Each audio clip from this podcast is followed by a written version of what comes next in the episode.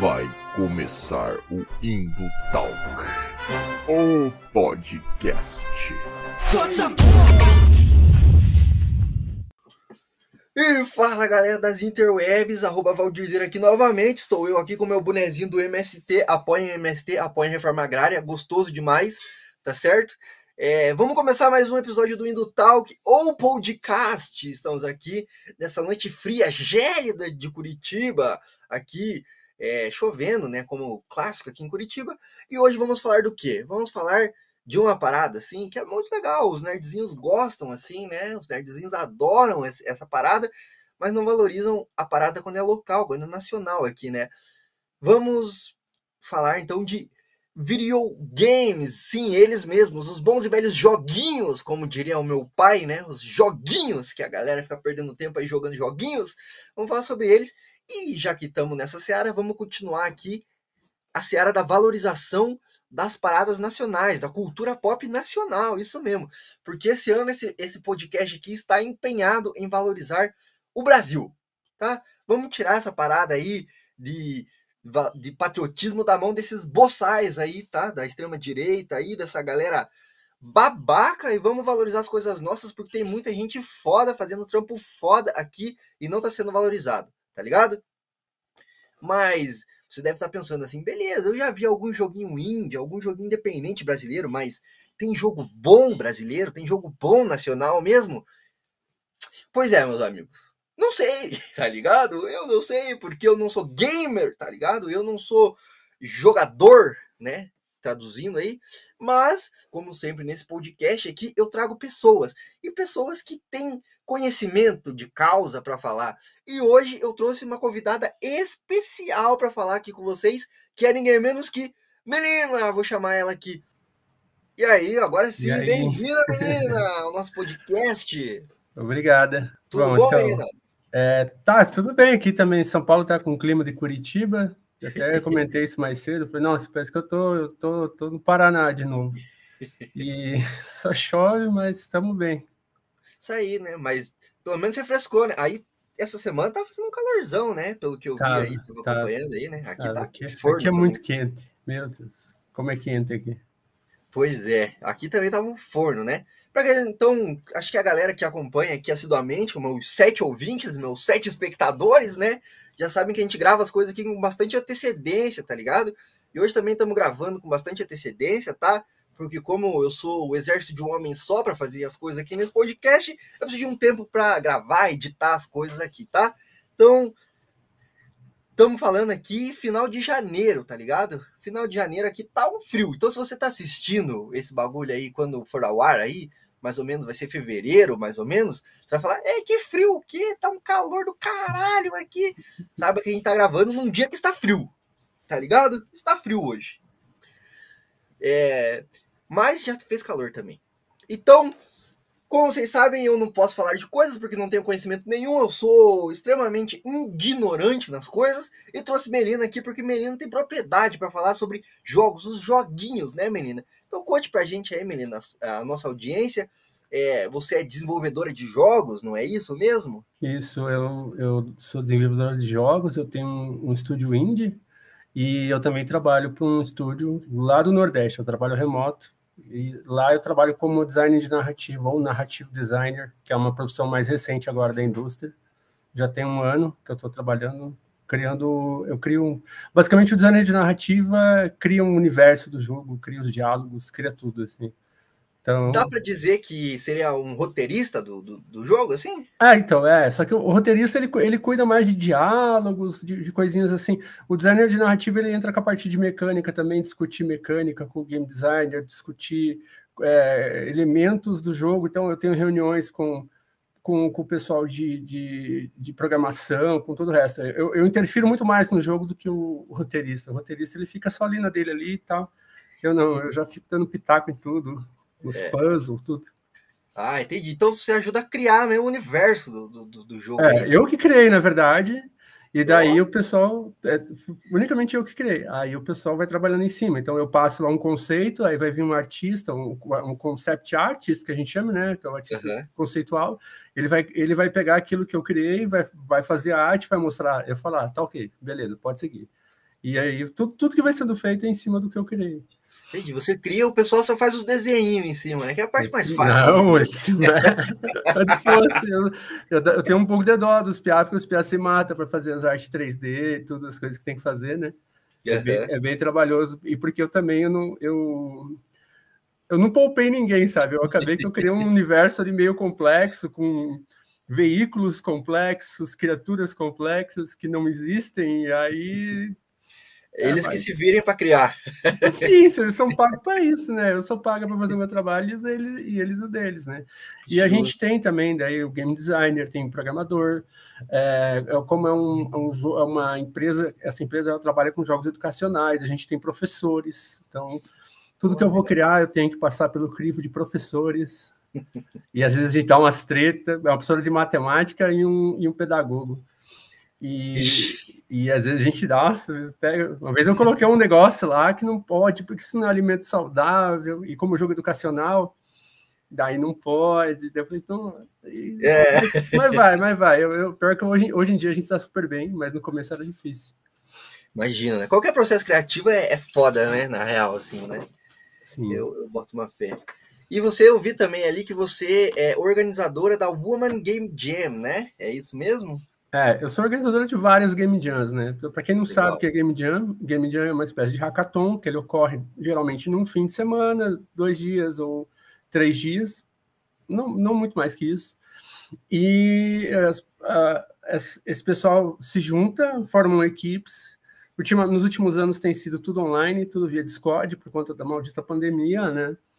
E eu tô nesse exato momento, eu tô no meio de uma Game Jam, tá rolando a Global Game Jam, eu sou organizador, eu sou staff da sede de Sampa Diversa, que é uma sede para pessoas diversas, minorias, é, é, LGBT, toda essa coisa. A gente sempre, porque a indústria, eu vou falar disso depois, a indústria brasileira de jogos é um pouquinho complicada. Então a gente tem é, eventos como a Woman Game Jam, que é feita para mulheres cis e trans, né? Eu sou uma mulher trans.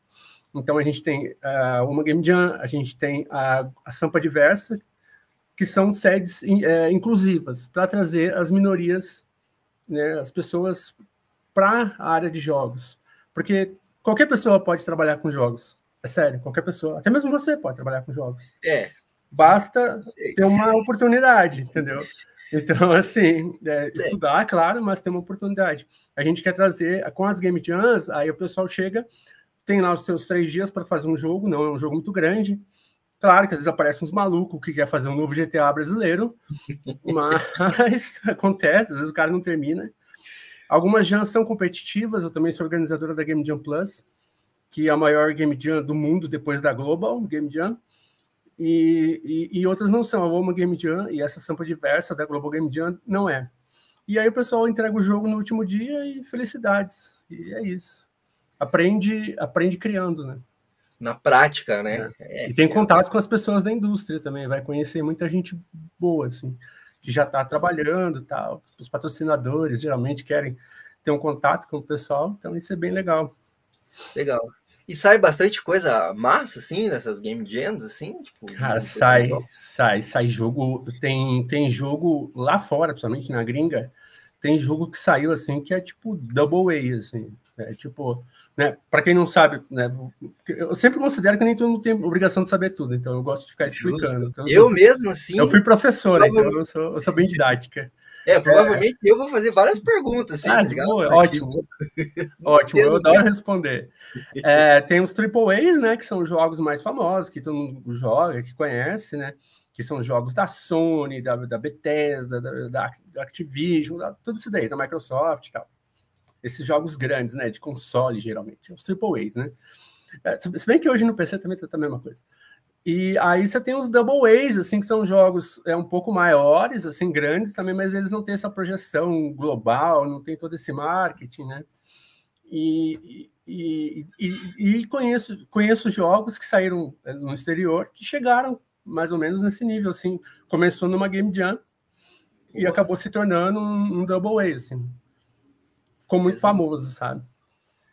Mas se diz aqui no, no, no, Brasil também tem esses, esses games que, que viram. Então, o Brasil é um pouco complicado, porque assim, a indústria de jogos no Brasil, falar assim, bem a real, a real, a real mesmo, ela tem uns, no máximo uns 20 anos. No máximo, assim. Tá, tinha alguma coisinha outra ali, mas não, era, não dava para tu dizer que era uma indústria de jogos. Uhum. Você tinha alguns estudos, fazendo algumas experiências tal. É, jogos, eu falo, né, jogos digitais, né?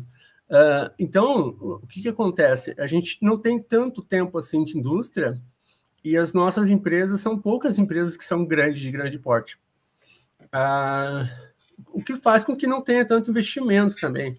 É, agora o mercado brasileiro está crescendo, agora a gente já tem aí mais ou menos umas 10 empresas que estão num porte legal, de médio para grande, uhum. mas a maioria é indie, é, sabe, ainda é bem, digamos assim, está iniciando, algumas só, só trabalham com mobile, a maioria, as duas maiores do Brasil, as duas gigantes do Brasil, elas trabalham só com mobile.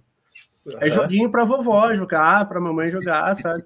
Então, tipo, é, é, jogos assim, esses joguinhos mobile mesmo, simplões, assim, sabe? Simplões uhum. entre aspas, né? Porque na verdade não é simples, é bem difícil e tal, mas são, mas é, são jogos assim, fácil. É, esses jogos para celular mesmo, que é o que dá dinheiro. Então, a gente não tem muitos estúdios. Tem, tem um estúdio aqui em São Paulo que é o Rogue Snail, que eles investem em jogos, jogos, jogos mesmo, sim, para uhum. console, aquele jogo mais, né? autoral, aquela coisa assim. Não é, o jogo não é, que, o jogo não é tanto caça-níquel, sabe? o jogo que quando a gente pensa jogo, a gente pensa nele, né? Nesse caso, assim, que é esses jogos, é, não necessariamente AAA, né? Mas nessa pegada, assim, você tá falando, né? Isso, é. Porque você tem, por exemplo, tem a maior empresa do Brasil de jogos, que é a Wildlife, ela, ela, tava, ela vale 4 bilhões. Ela foi o primeiro unicórnio de jogos do Brasil. 4 bilhões. Ela é um unicórnio. É um unicórnio em qualquer empresa que passa o valor de um bilhão. É. E ela tem estúdios hoje em vários países do mundo. Os caras compraram, acabaram de comprar um estúdio na Suécia. E a sede dela é aqui em São Paulo. Caralho. E as pessoas não sabem que existem empresas desse porte de jogos no Brasil. Os caras são fodidos, assim, tipo. Não sei se pode falar palavrão aqui, pode? Pode, pode. Beleza, ótimo. É porque eu gosto de falar palavrão. É, eu fico vendo muita live da, do, daquele do Casimiro, ele fala muito palavrão, aí eu tô pegando mania de falar palavrão. É, não, é, não tem problema. É, aí o que acontece? Esses caras, eles têm um jogo de tênis, que eu esqueci o nome, tênis Clash, acho que é Clash Tênis, alguma coisa assim, que é muito jogado no mundo todo. Eles têm vários jogos, assim, para celular, que é para mobile, que é super assim, famoso. Aí tem, por exemplo, tem a Pipa Studios aqui, cara, com a minha companheira aqui de casa que é, trabalha nessa Pipa Studios. Eles têm, eles têm um jogo chamado Praia Bingo, que é um jogo de bingo e tá em português e ele bomba, inclusive, nos Estados Unidos. Caraca. Então, e essa empresa é gigante, eles estão construindo um prédio novo agora, tipo, ela, ela, é, entrou recentemente como artista lá, a empresa dá, a empresa te dá um puta precisão para tu trabalhar, dá cadeira, dá tudo, sabe? Os caras são, né? são gigantes e, e, as pessoas não sabem que existe isso, que não sabem pois que é. essas empresas, justamente porque eles estão trabalhando muito focado em mobile, que é onde o dinheiro fácil está. Então, assim, o, o, grande problema da indústria dela ser reconhecida e ser conhecida tá, tá nisso. Ela, todo, quase tudo mobile. Né? Aí você tem os estúdios indie, tá? Que daí são os doidos, que é o meu estúdio, exemplo, é um desses, assim. A galera que vai na raça, né? É, você não tem muito, você não tem muito apoio, não tem muito financiamento. Uh, então vai fazendo, vai metendo a cara, até que uma hora alguma coisa dá certo, a gente nunca sabe. É, então, isso é foda. Isso é um problema também que eu, eu queria discutir mais pra frente, assim, também, mas é a questão da desinstru... Eita porra, às vezes falha aqui as palavras, tá ligado? Mas assim, é um problema da desindustrialização nacional, tá ligado? Não só na indústria de games, né? Mas em várias indústrias, tá ligado? Tipo, a gente. É, falar real aqui, né? Pô, pra garotada aqui que tava me assistindo, a gente tem uma burguesia que é muito dependente, tá ligado? A gente tem uma elite aqui que, que não tá interessada em industrializar o país, tá ligado? E aí rola dessas, entendeu? Rola de tipo, porra, a gente tem um, a gente tem pessoal foda pra caralho, porque as pessoas do Brasil são fodas, tá ligado? São, são a, tanto que todo o pessoal da indústria de jogos, qualquer pessoa que se destacar um pouquinho aqui no Brasil, ela vai embora. Porque o salário aqui é muito baixo.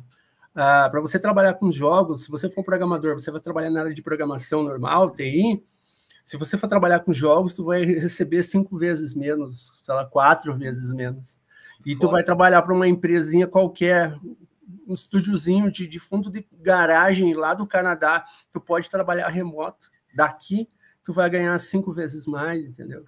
Então, todo mundo que pode está indo embora. Eu, eu tenho amigos que tão, foram embora, foram para da indústria que são bons e foram embora. Então, podia estar aqui ajudando gente... o mercado nacional a crescer, mas... E a gente não pode julgar essa galera porque também, né? Tipo, tá ligado? Se fosse a gente assim também, entendeu? A grana... Ah, eu sou louca para ir pro Canadá, mas fazer o quê, né? Então, e aí a questão é essa, entendeu? A gente perde o, o recurso, entendeu? Que esses games vão bombar lá fora, tá ligado? E aí fortalece o mercado internacional a gente perde as pessoas que vão que vazam, como você comentou, tá ligado? E aí vão ajudar a fomentar o mercado internacional e a gente perde o capital e a indústria, tá ligado? E aí a gente uhum. não consegue desenvolver, é um círculo vicioso. E é por culpa do imperialismo também, tá ligado? Sabe qual é? Uhum. Tipo, essa, essas gigantes que você comentou no começo aí, de Microsoft, de Sony, o caralho, elas não estão nem um pouco interessadas em competir com o mercado nacional aqui, tá ligado? Então, para elas, quanto mais a gente. Eles sabem que não tem competição nenhuma para eles. Tanto que eles então, pegam, eles, eles contratam brasileiro. Se, se algum estúdio aqui fizer sucesso, eles vai lá e compra, acabou. Entendeu? Compra. Compra, é. demite é. todo mundo só para não ter um, alguém ali atrapalhando, sabe? É, o dilema do iFood, entendeu? Tá ligado? Vem aqui, quebra todo mundo e faz um monopóliozão, assim, tá ligado? Isso é foda, cara. Isso é foda. Isso com o iFood Mas... internacional, né? O, o iFood é. ele tá segurando, porque se não for o iFood, aquele rap que é estrangeiro, ele já. O Uber Eats, o rap já tinha engolido tudo. Com o iFood é nacional. Mas é filha da puta também, porque é, impera... é, é, é bem imperialistazinho, assim, o modelo deles. Eu, eu... Eles têm dois estúdios de games, se você quer saber. O grupo que controla o grupo que controla o iFood chama-se Grupo Movile. É o maior grupo empresarial atual, acho que da América Latina, alguma coisa do tipo, um dos maiores. E esse Grupo Movile ele tem dois estúdios. Eu acabei de tentar uma vaga num estúdio deles. Não me quiseram. É, eles têm um, estúdio chamado Afterverse, que para, eu acho que daqui a uns tempos vai ser um dos, dos maiores do, do, Brasil, porque grana os caras têm. E eles têm uma outra, uma outra empresa chamada Play Kids, que é um outro estúdio também. Os caras têm dois estúdios de games. Tipo, é a empresa que foi que é dona do iFood. É, os caras vão querer monopólio de tudo mesmo, hein? Os ah, caras cara tem brincadeira. Tudo, tem tudo. Toda semana eles estão anunciando, anunciando alguma empresa nova que eles compraram. Cara, é, tem que ficar de olho nisso aí, hein? Que esses caras são, são foda. Os caras são brutal. Mas é isso aí, então, Melina, eu vou dar alguns recadinhos só aqui para nossa audiência, porque sabe como é a vida de criador de conteúdo na internet, né? A gente tem que ficar mendigando interações aqui, tá ligado? Essa plataforma aqui, falando em plataformas filhas da puta, né? Tá ligado? É, vamos falar aqui dessas plataformas, redes sociais aqui, onde a gente cria conteúdo. É, então, se você, que é nossos ouvintes aí, tá assistindo a gente pelo YouTube, gostou desse conteúdo aqui, gosta da gente, ajuda a gente lá, cara. A gente tá no indotalks.com.br é um site onde a gente escreve de tudo um pouco. Cultura pop, de filosofia, sabe? A gente faz análises críticas da cultura pop, a gente faz resenha crítica, a gente tem artigos de opinião, listas para você assistir coisas, enfim. Tem tudo que a minha mente lisérgica consegue pensar e virar texto, tá lá no indotalks.com.br. É quase um diário meu, assim, para eu desestressar das coisas. Estamos no Indotalks, arroba Indotalks também, é, redes, é, todas as redes sociais, principalmente no Instagram, que é onde a gente está tentando criar conteúdo. É difícil, gente. É difícil criar conteúdo, gente, tá? Então, tem que alimentar site, tem que fazer o um podcast mais o Instagram, mas eu estou tentando. Eu juro que eu estou tentando, tá? Até tendo um postzinho mais constante agora. Peguei férias aí mesmo esse final do ano aí, então decaiu bastante o alcance, mas segue a gente lá, arroba Talks no Instagram tudo mais. E já sabe, né, cara? Esse podcast e todos os outros episódios desse podcast vão estar tá lá no Spotify, Deezer, todos os agregadores de podcast, onde você escuta podcast, a gente estamos lá, tá certo? E claro, se você está no YouTube, cara, não dá bobeira, não dá bobeira. Aperta esse like, se inscreve no canal e ativa esse sine, essa sinetinha aí, cara, tá? Interage, comenta aqui pro YouTube saber que você gostou desse conteúdo, que ele foi bacana e tudo mais. E é isso aí. A gente também tem um, um canal no Telegram, tá? Tem um canal no Telegram, vou deixar na descrição aí. Que lá eu faço é, garimpo a Amazon, assim, atrás de quadrinhos, livros, coisas que valem a pena e tão barateza na Amazon. Eu jogo o link lá, vocês compram pelo nosso link de associado, não pagam nada mais por isso. e vão estar tá dando um trocadinho pra gente aqui do Talk tentar seguir, né? Prolongar a vida útil desse podcast, tá? Ver se eu compro um microfone decente aqui. Esse ano, os planos são esses: comprar um microfone, tá ligado? Humilde, humildade. Esse podcast é baseado na humildade. Eu quero comprar um microfone, tá ligado? Então me ajudem a comprar um microfone aí, tá certo? Dei recados, tirei isso da frente, chato, né? Esses recados são chatos, mas preciso dar, entendeu? É aquilo que eu te falei, Melina. A gente precisa mendigar interações aqui, tá ligado? Porque é isso aí, vida de criador de conteúdo pra internet não é fácil, né? É, eu sei como é. Não é fácil, né? Mas então, Melina, voltando aqui ao, ao tema do, do, nosso podcast, que é por isso que as pessoas estão ouvindo a gente aqui, é por isso que as pessoas querem saber. Vamos falar sobre os videogames, ou como meu pai chama, né, os joguinhos, tá ligado? Joguinhos. É, os primeiros jogos de videogame surgiram ali no final da década de 50, mais ou menos, né? Com a galera aí da Atari e tudo mais, né? Os joguinhos bem é, bitzão, assim, né? Que era é. um quadradinho, saía da tela assim e batia no asteroide, tinha explosão e era isso. Mas só recentemente que eles ganharam o título de arte, né? É, essa nona arte, né? Não é nona arte. Que é... arte. Nona arte é os quadrinhos. Eu acho, que, eu acho que os games já deve ser a décima, décima primeira, não sei. É, eu acho que é a décima arte, né? Alguma deve ser a décima. Tem arte pra caralho, né? É. Tem arte pra caralho. Hoje em dia tudo é, tudo tá virando arte. Tem NFT ainda. Não vamos falar de NFT. É. Não vamos falar de NFT que eu, que eu, que eu fico puto. É, mas ainda hoje essa classificação enquanto arte é questionável, né? Muita gente torce o nariz ainda para dizer que é arte, que não é arte, né? Enfim. Mas por mais madura que esteja essa discussão, é, uma coisa ainda é certa: nós não valorizamos os games nacionais. E isso é fato, é fato. É só. Eu mesmo sou um exemplo disso. Você pede para me citar 10 jogos, eu vou citar todos os gringos. Não vou saber um jogo nacional. Tá ligado? É, às vezes mas... o pessoal fala da Mônica e o Castelo do Dragão, que, é que tinha pro Mega Drive, mas a verdade é que ele não é 100% nacional. Eles pegaram outro jogo gringo e botaram a Mônica no lugar. é, eu tava ouvindo um podcast aí, qual era o nome do podcast? Primeiro Contato, eu acho, que falava que justamente o começo da indústria nacional de videogame era bem isso, né? Os caras pegavam, copiava os games da gringa, assim, até os consoles da gringa, né? E Sim, trocava a marca só. A Tectoy fez muito isso, mas a Tectoy ela é foda, porque ela foi responsável por arrumar um, problemas que vinham do, dos videogames que os caras não conseguiam solucionar lá na, na, na SEGA lá, a Tectoy res, resolveu o problema aqui no Brasil. A Tectoy é foda. Ou era foda, porque, coitado, agora tá, tá míngua. pois é, né? Depois que houve a abertura né, do mercado, assim, fodeu muita, muita empresa nacional, né? É, é, é que não tinha, eles não, não tecnologia própria, né? Então, eles sempre fazendo as coisas com. A tecnologia própria deles era muito limitada, ficou preso na era dos, dos, dos 16 bits. Eles até fizeram aí, lançaram um videogame chamado Zibo uns anos atrás. O videogame foi um fracasso. Eles lançaram vários títulos de. Eles fizeram uma parceria com a EA, lançaram vários títulos assim famosos da EA, só que eram as adaptações assim para 16 bits, assim, para 16 ou 32, eu acho que era 16, não sei, 32, mas ficou horrível, ridículo. Então, é, pois é. Se fuderam, né? Basicamente, assim. É. Mas.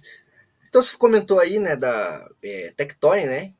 Que, mas a Tectoy né? já, é, já é meio antiga, já, né? Ali, se eu não me engano. Já, né? já. 80, né? Se é. eu não me engano. Eu acho assim. que eles trabalhavam com eles não, não, nem trabalhavam com videogame de início, acho que eles mexiam com outras coisas. Acho que depois que eles foram meio que por, por jogos mesmo, e ficaram, ficaram bem famosos ali, né? Aquela época do auge da, da, da, da guerra Nintendo-Sega, né? Nos anos 90 eu era criança, eu era nintendista. Hoje eu odeio Nintendo, mas eu era nintendista e eu lembro que, nossa, a Tectoy bombava, né? Porque ela vendia muito console, muito console, vendia que nem água, ela vendia muito mais barato que a, que a concorrente, né? Então, todo mundo tinha um, um todo mundo não, né? Pô, está no é. Brasil, mas assim, bastante gente tinha nisso quem, seu, quem seu Master System, né? né? Seu Mega Drivezinho, é. Mega Drive, pô. É. Pois é, né? Mas assim, a gente comentou a Tectoy, mas muita gente ainda que acredita que a indústria de games, você comentou até no começo, né, que ela tá engatinhando ainda, né? E, e é real isso, assim, tipo, a, é. a indústria de games do Brasil tá engatinhando ainda? Tá, só que ela teve um boom, tá? Assim, ela teve um boom agora na pandemia, por motivos óbvios, né? Então, muita empresa cresceu muito, muito mesmo, vertiginosamente, assim, está tendo muito investimento. Hoje em dia, como assim, a indústria de games no mundo, ela, ela, ela supera juntas, se você somar a indústria de música e a do cinema, não dá o que a indústria de games dá de lucro. Então, a indústria de games hoje, ela é a mais, ela é, ela é a maior, a maior dessas das indústrias do entretenimento, a de games é a maior. Caralho. Então, assim, é, claro que isso ia acabar refletindo aqui, né? Então, é como eu falei, existem várias empresas de, de, grande porte, empresas de médio porte e tal, mas isso é muito recente. Então, e, e, e os primeiros profissionais também que foram, que, que, que começaram a atuar, não, não, só tinha uma faculdade de jogos no Brasil. Agora tem vários, tu pode fazer por EAD, tu pode fazer, sei lá, Tu pode no, no, Senai hoje tem uns cursos, então, todo lugar tem curso, tu compra curso na Udemy, na Coursera, tu vai lá, tem curso, né?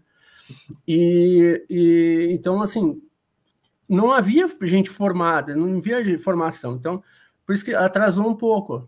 E os primeiros profissionais que tinham, eles eram bem, assim, digamos assim, do jeito que dava. Então, uh, o que aconteceu? Bem jeitinho brasileiro, né? É, dava um jeitinho brasileiro. Então, a coisa foi meio que demorou um pouquinho. Então, agora que a gente está começando a ter um, um, crescimento maior, eu vejo, eu acompanho vagas de, de emprego na área de jogos, está bombando, está faltando gente, não tem pessoas para preencher as vagas que existem na área de jogos no Brasil. Está sobrando emprego. Só que o que acontece? As empresas brasileiras, elas, como eu disse, elas têm esse erro, elas pagam pouco e querem muito. Então, elas estão exigindo sempre profissional sênior, né? Que é o que já está a tempo. Então fica, fica rolando uma rotatividade grande das pessoas dentro das empresas, entre umas e outras, trocando de empresa e tal, e um monte de gente aí recém-formado que queria ter uma chancezinha, mas não entra, porque, ah, porque não tem experiência. Então, esse é o grande, é o grande problema de sempre das empresas brasileiras. Elas não querem treinar, elas já querem pegar alguém pronto. Ela é o paradoxo, quer, né? É, ela não, exato, ela, é, ela reclama que não tem profissional. Aí, quando tem profissional, eles pagam mal e o cara prefere trabalhar com um estúdiozinho, sei lá, do Vietnã, da, da, da, da Coreia, que são mercados que são muito grandes, atualmente estão crescendo. E, e, é isso. Então, os caras. Por isso que a gente, tá, a gente fica meio nesse embate, assim. A gente ainda está engateando, porque as empresas elas precisam entender que elas precisam também outra coisa, que elas não têm a diversidade se você for olhar para dentro de qualquer empresa de jogos, 90%, 95% é homem, a maior parte é homem, é tudo homem branco, hétero, cis, e, e é isso, é só isso que tem. E se você, você for ver a indústria lá fora, não funciona assim. Aí os caras conseguem, porque quando você tem mais diversidade, você tem mais criatividade, você tem mais interatividade, você tem coisas, então. ideias novas, ideias. Então, ah, digamos assim, isso ajuda uma empresa a crescer. E aqui os caras não pensam nisso. Então, tem vários problemas que são intrínsecos da, da, da cultura brasileira mesmo, da, desse, dessa forma como o empresariado brasileiro trabalha, que eles reclamam, mas eles não fazem nada para melhorar. Esse é um problema. Mas mesmo assim, com tudo isso, a indústria está crescendo. Pois é. Te falar que não é só a indústria de jogos que, que é isso aí, é, né? Acho que é, é, a indústria nacional como um todo, é. tá ligado? Eu tô no ramo da publicidade agora, tá ligado? E a agência até é um pouquinho mais aberta, assim, tá ligado? Mas geralmente é, é aquelas gay padrão, assim, tá ligado? É, tipo, sim, sim. É, quando tem, quando tem, é gay padrão, quando tem nas empresas de jogos. Tá ligado?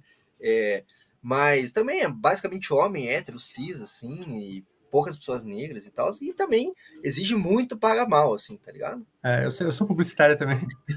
Olha esse, sabe, você sabe do que eu tô falando, né? Sei. Publicidade é foda, né, meu, tá ligado?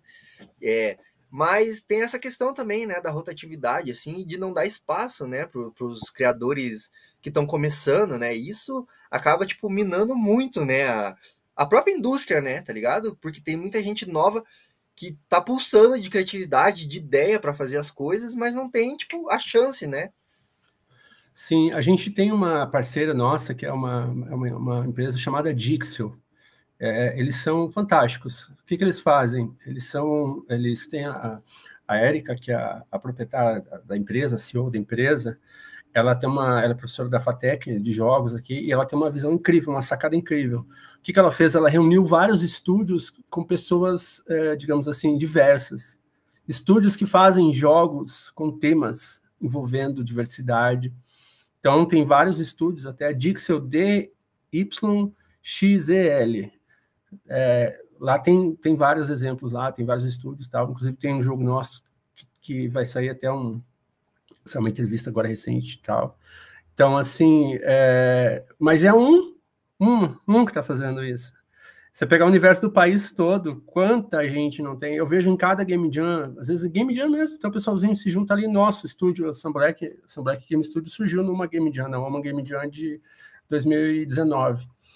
E, e, e, tá, e tá brotando, e tem gente com criatividade, gente com boas ideias, gente com capacidade técnica de fazer coisas legais, coisas que podem trazer, inclusive, tipo assim, quando a gente fala, a gente fala incentivar a indústria, né, isso traz dinheiro para o país, isso traz recursos para o país, né? É, a gente está tá, tá, com um problema muito sério que o Brasil, ele, como tu falou, ele desindustrializou. O, agora, eu estava vendo uma notícia semana passada, o Brasil, ele pela primeira vez a balança, a balança comercial com a Argentina vai inverter. A Argentina, o Brasil vai estar tá comprando muito mais de Argentina do que nós exportando para a Argentina. Então, assim, a gente está passando por um momento muito grave, mas as pessoas não têm consciência disso está acontecendo, até porque a mídia, ela meio que, ela evita dar certos tipos de, esse tipo de notícias, preferem alguma coisa mais assim, sabe, esses, ah, o escândalo do, do, do Zé Ruela lá, do, que eu não vou é citar porque... o nome, cujo nome não deve ser citado. Então, assim, tu vê que está acontecendo muita coisa desse tipo. E, e, e o Brasil está deixando de exportar. E jogos é uma coisa que todo mundo vai quer, todo mundo quer, todo mundo vai jogar. Hoje em dia, a minha mãe joga no celular, sabe? Eu fico bebesta, porque às vezes ela esquece alguma coisa no fogão, queima tudo lá, né? Mas ela joga no celular e minha mãe tinha preconceito com o jogo, ela não deixava colocar videogame na TV quando era criança né? Então, eu, eu, queria tanto jogar que eu fiquei tão pé da vida que eu juntei dinheiro trabalhando, fazendo cobranças, claro, de contabilidade. Eu abri uma locadora de videogame quando eu tinha 13 anos, 12, 13 anos. Cara... locadora de bairro, eu tinha uma, sabe? Tanto que eu queria poder ir com paz, assim. E, você foi abrir uma locadora só para poder jogar. Basicamente. E, e, era muito bom, sabe? Porque a galera ia lá jogar, se não tinha ninguém, eles pagavam para jogar e ainda me convidavam para jogar junto e ainda perdiam para mim, eu quero o melhor. Então, é, é o emprego dos sonhos, assim. Não, meu emprego, meu emprego dos sonhos atual é o meu emprego atual. mas é isso, a gente precisa incentivar, sabe? A gente, porque assim, a gente cobra muita coisa, mas, por exemplo, assim, eu, eu não vejo muita gente jogando jogo nacional, né? Então, lá no grupo lá onde, onde a gente se conheceu, lá o pessoal lá tá toda hora reclamando de um monte de coisa. Um dia eu falei, pô, mas tu, vocês reclamam, reclamam, mas vocês já pararam para jogar algum jogo nacional? A galera, tipo, nem sabia. A gente, ah, mas nem tem indústria de jogos no Brasil. Você comentou da, da mídia, né? A mídia é uma puta de uma cúmplice nesse processo de desindustrialização, tá ligado? Porque é fora, entendeu? Tipo, você fala justamente isso. Você não vê incentivo à industrialização, você vê muito inclusive desincentivo, você vê muita propaganda imperialista também na mídia, né? E isso é uma puta de uma sacanagem, né? Porque aí justamente a galera acha que não tem, né? Justamente serve como esse esse grande boicote, né, tá ligado? A indústria nacional assim, tá ligado? Sendo que se você for ver do ponto de vista do negócio, ganharia muita grana, né, com publicidade assim, né, com propaganda, se tivesse uma indústria de games forte assim, tá ligado? Você sabe o que é o, mais, o pior de tudo? É a hipocrisia dos caras. Porque hoje em dia, a Globo, a Band, a, SBT, eles têm dentro do grupo deles, das empresas deles, o setor de games. Eles têm lá a SBT Games. A Globo agora, ela está investindo fortemente em esportes. Ela, ela, é sócia de uma plataforma lá de coisa de esportes. A Bandeirantes tem uma, não sei o que de games. Volta e meia eu vejo vagas dentro desses caras, dessas empresas. Mas eles não mencionam. Eles não falam sobre indústria nacional. Eles não apoiam, entendeu? Eles não têm interesse.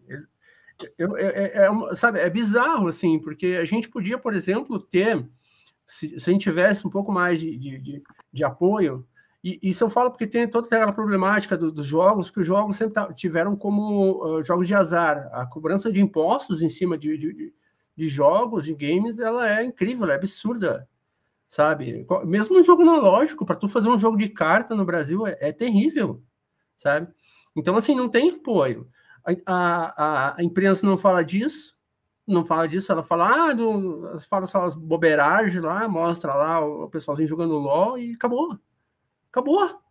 Sabe? Então, tipo, tem, tem essa, essa questão, eles são, eles são hipócritas, às vezes não são, não só sacaneiam com o produto nacional, com aquilo que. Mas eles também são hipócritas, porque eles querem o dinheiro, eles querem o nosso dinheiro, eles querem o dinheiro dos jogadores brasileiros. É bem isso, eles são hipócritas. Mas sabe o que eu acho assim? Eu li recentemente, li não, né? Não terminei de ler, tô lendo. as veias abertas da América Latina, tá ligado? Ah, Eduardo Galeano. Me fez, isso, me fez pensar assim que tipo a nossa burguesia assim, né, grosso modo assim, ela é muito vive de migalha, tá ligado? Expropria o país aqui. E aí por isso que essa, essas famílias aí da mídia, para isso tanto faz, entendeu? Se a indústria de jogos uhum. avançar ou não. Ah, vamos fazer uma cobertura de esportes. Ah, mete os caras jogando LOL, entendeu? Foda-se tá ligado? Ah, para eles até melhor, assim, porque aí serve o interesse imperialista deles lá de ah, vamos mandar grana para os Estados Unidos, para essa porra toda aí, tá ligado? E a gente faz uma coberturinha aqui para ganhar um pouquinho de grana, tá ligado? Do que entrar assim. É espólio, tá ligado? Na minha cabeça é, espólio. A gente vende o país e fica com a migalha que sobrar aqui, tá ligado? O resto do pessoal, que são os artistas, são a galera indie que tá correndo por fora, que se foda, tá ligado? Que se foda. E que se foda também o jogador, porque a gente não pensa nisso, tá ligado? Mas quando a gente fica desincentiva a nossa indústria nacional, assim, no sentido enquanto jogador, a gente fica aceitando a mesma merda enlatada, tá ligado? Que vem pra gente aqui, tá ligado? E aí vem um jogo tudo igual, um jogo tudo a mesma coisa, e a gente paga lá, caralho, 300 real aí pra jogar. Eu, eu gosto de jogo de futebol, mas é foda, todo jogo é, é FIFA, tá ligado? Eu FIFA. gosto, mas é foda, é, tem que assumir que é foda. 300 reais para você jogar o mesmo jogo, tá é, ligado? Ficar enriquecendo a EA. Porra, entendeu? Não, e o GTA aí que lançou agora aí, o remasterizado, é a mesma porra, entendeu? Vai pagar 300 reais. Que o, a remasterização feita por fã ficou melhor do que o, o, do, o da Rockstar? Sim, mano, entendeu? E aí, quando você não apoia a indústria nacional, você deixa os caras vender o país aí e ficar com as migalhas, você tá aceitando isso aí, entendeu? Cara, você imagina se, ó, se uma fração de 5%, não vou mais além disso, 5%, que o Brasil é o quarto ou quinto maior mercado mundial de jogos. Se 5% desse, desse, desse público agora resolvesse jogar jogos nacionais, a gente ia ter uma indústria de jogos muito foda. A gente ia ter uma indústria de jogos muito foda. A questão é, não há incentivo, não há divulgação, os meios para divulgação são poucos. Ah, então, o que acontece? Ah, quando alguém está fazendo algum jogo, jogo mesmo, é, assim, mais elaborado, está pensando no mercado estrangeiro. Então, assim, é, que nem tem um, um, dos jogos que eu quero falar depois, esse jogo ele foi feito primeiro em inglês, para depois receber uma localização em português. E o jogo é brasileiro. E uma empresa brasileira. Sabe? Olha o tipo da situação. O jogo foi feito todo pensado no público estrangeiro. Só que depois que ele teve uma localização, ele não tinha nenhum idioma português. Foi depois que ele entrou o idioma português no jogo. E o jogo é brasileiro. E o jogo tem uma, uma, uma pegada muito brasileira. Mas é assim. O brasileiro não, não, se interessa por coisa que é do país. Só música, que eu acho incrível, mas é, não é as melhores também sempre, né? Mas enfim, é, mas é questão de gosto aí, né? Mas, Mas rola assim, um lobbyzinho também, né, do agronegócio ali, pra gente gostar. É, tem, é no caso do sertanejo tem o jabá do agronegócio, né? E do é. funk também, acho que tem, um, tem alguns jabás também que envolvem. Mas, é, né? Pelo menos estão ouvindo música nacional, né? Eu, eu Pelo assim, menos. Do ponto de vista mas só que daí enriquece uns, uns, uns, uns babaca também. Ela, né? Puta é. merda. É, o lobby do agronegócio, né? Não vou, não vou entrar nesse negócio, porque senão vão achar que acabar o agronegócio. É. Mas enfim, você comentou mais cedo também de AAA, né? É, o Brasil, é, aí é uma ignorância total minha, tá ligado? O Brasil tem algum jogo, algum jogo AAA, assim? A gente tem nessa hum. categoria, assim? Ou a nossa indústria não chegou lá ainda? Eu acho que a gente não chegou nem no Double A. a gente está um pouquinho longe de chegar no num Double A, né? Porque se for pensar em só quantidade de jogador, tem muito, tem muito, tem muito jogo brasileiro que tem uma quantidade muito boa. É, é, essa empresa que eu falei, que é do iFood, que é do grupo do iFood, Afterverse, eles têm um jogo chamado PKXD, que o, já tem 50 milhões de usuários. E, é tipo um, um Minecraft, assim, um Roblox, assim. E é muito massa. Eu, queria ter trabalhado, mas não me chamaram. É, aí, então a, a, gente tem potencial. Tem empresas com potencial, mas aqui, tem que ter uma grana muito boa. Então, esse grupo é muito poderoso. Então, os caras têm grana para poder fazer um jogo que tenha um potencial, sabe? Então, eu acho assim, não vai demorar. Agora que teve esse boom da indústria nacional, tá, está tendo esse boom da indústria nacional, a gente está tá num boom é, eu acho que não vai demorar a gente chegar pelo menos um, um double A, assim. Porque para ser double A também tem que ter jogador para caralho, sabe? Eu falei 50 milhões aqui, mas esses 50 milhões aí não chega nem perto aí dos, dos double A mais conhecidos. Muitos indies são double A também. Tem indie double A.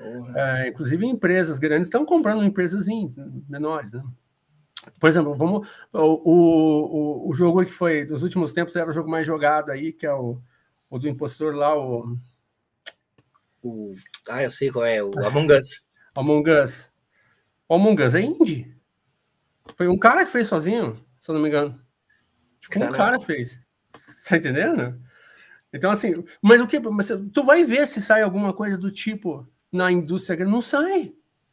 Porque os caras minam a criatividade, eles fazem tudo engavetadinho. Ah, vai ter o, o, o, o Call of Duty, Call of Duty Bananation, Call of Duty fui na esquina comprar pão e tomei um tiro, Call of Duty, vai ter tudo isso daí, vai, todo ano você sabe que vai ter um FIFA, vai ter um Pokémon novo, vai uns Pokémon péssimo, mas vai, todo ano você sabe que vai ter. Ficou isso. Por exemplo, vamos pegar a Square, Square que é uma empresa japonesa, lançava, ah, ela é famosa pelo Final Fantasy, mas ela tinha centenas de jogos legais de RPG. Ela não tinha só o Final Fantasy. A, a própria a própria Capcom tinha um monte de jogo de, de luta, de outras coisas. E ela, tá, ela só se limita a lançar os grandes títulos. Então, as grandes empresas do mundo estão assim.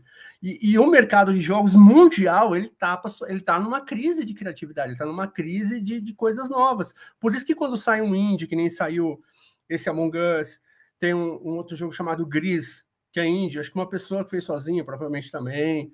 Sai um desse, um desse estoura, os caras ficam abalados. Putz, eles ficam putos. Eles vão cobrar empresa, vão comprar empresa, eles vão tentar qualquer coisa. Mas por isso que eu falo, o Brasil é um celeiro de gente criativa. Então, assim, se a gente conseguir, conseguisse ter um pouco mais de capilaridade, sabe, de, das pessoas poderem conhecer mais os jogos nacionais, com certeza não ia demorar menos de um ano a gente ia ter vários, pelo menos double A nacional, assim, indie. Indie mesmo, sabe? Legal, legal. É, e então vamos entrar numa outra seara aí. É, a gente falou bastante aqui sobre a gente não valorizar né, os nossos próprios games, assim, inclusive fazendo uma baita de uma meia-culpa, assim, também, né? Mas a gente tem que também ver esse lado da propaganda, tá ligado? Eu acho muito foda, assim, porque eu realmente é, quando jogam pro indivíduo, eu fico meio arisco, assim, porque estão jogando no meu também, tá ligado? Mas o. É, pô, tem uma baita de um, um, baita de um lobby, entendeu? Um baita de um boicote, assim, a própria indústria nacional, assim, tanto internamente quanto de fora, né? Essas grandes indústrias, elas não estão afim de ver nenhum outro país se desenvolver, tá ligado? Em qualquer cenário, assim que seja, tá ligado? Não estão nem um pouco afim. O livre mercado, inclusive, que, que se fala muito, é muito justamente para proteger essas grandes empresas de competição, tá ligado?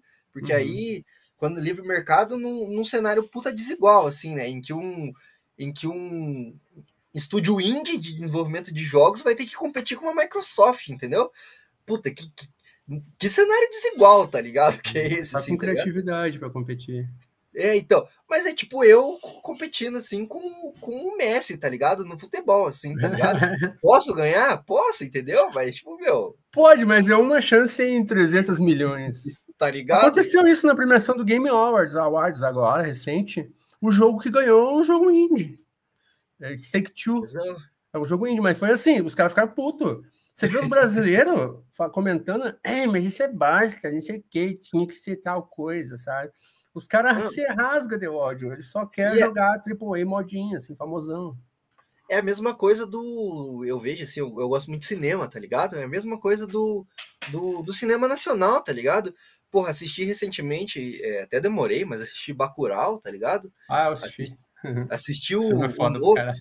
foda, foda, tesão. Lá tem a letra aí do que fazer aí com um gringo. Não quero dar ideia para ninguém, mas enfim. É, mas ter assisti também o último aí do Ali Muritiba, é o Deserto Particular, né? Que tava aí é, tentando concorrer a Oscar, né? E tudo mais. O filme é muito foda, cara, tá ligado? E a galera faz, tipo, torce nariz, assim. A galera fala, ah, não é para tudo isso, não merece estar tá no Oscar. Merece sim, cara. Hollywood que vá pra vai pra merda, entendeu? É, você sabe que a vez que Central do Brasil foi concorrer, Central do Brasil perdeu por causa do lobby da, da, da, da Miramax. A Miramax, que ela, ela era responsável pela distribuição do, do filme lá, o concorrente do A Vida é Bela, e ela bancou muito, muita coisa para os caras que estavam jogando, mas o Central do Brasil ia ganhar. Ele ia ganhar, sabe? A gente Isso. ter um filme brasileiro que ia ganhar um Oscar, cara, mas a Miramax Internacional ela tem sede nos Estados Unidos e ela estava ela tava bancando. Cara, isso me dela. o coração até hoje, assim, cara. Puta. Eu confesso que eu não gostei do Santana Brasil, porque não é o tipo de filme que eu gosto, mas é um filme foda, entendeu? Uma coisa, a gente tem que saber separar o que a gente gosta do que é foda. Então, assim, tem coisa que eu gosto que é foda, tem coisa que eu gosto que é ruim. tipo, Pokémon é ruim e eu gosto. Mas esse filme é um filme que eu não gostei, mas é, ele é foda, ele é muito bonito. Mas ele é muito Até bem. chorei vendo esse filme, eu sou uma desgraça. É, Fernanda Montenegro, né? É. Você vê, ela, ela quase ganhou como melhor atriz. Melhor atriz. Então, você vê, para ela chegar no ponto dela estar tá indicada como melhor atriz, é porque o bagulho era para ganhar, mas enfim.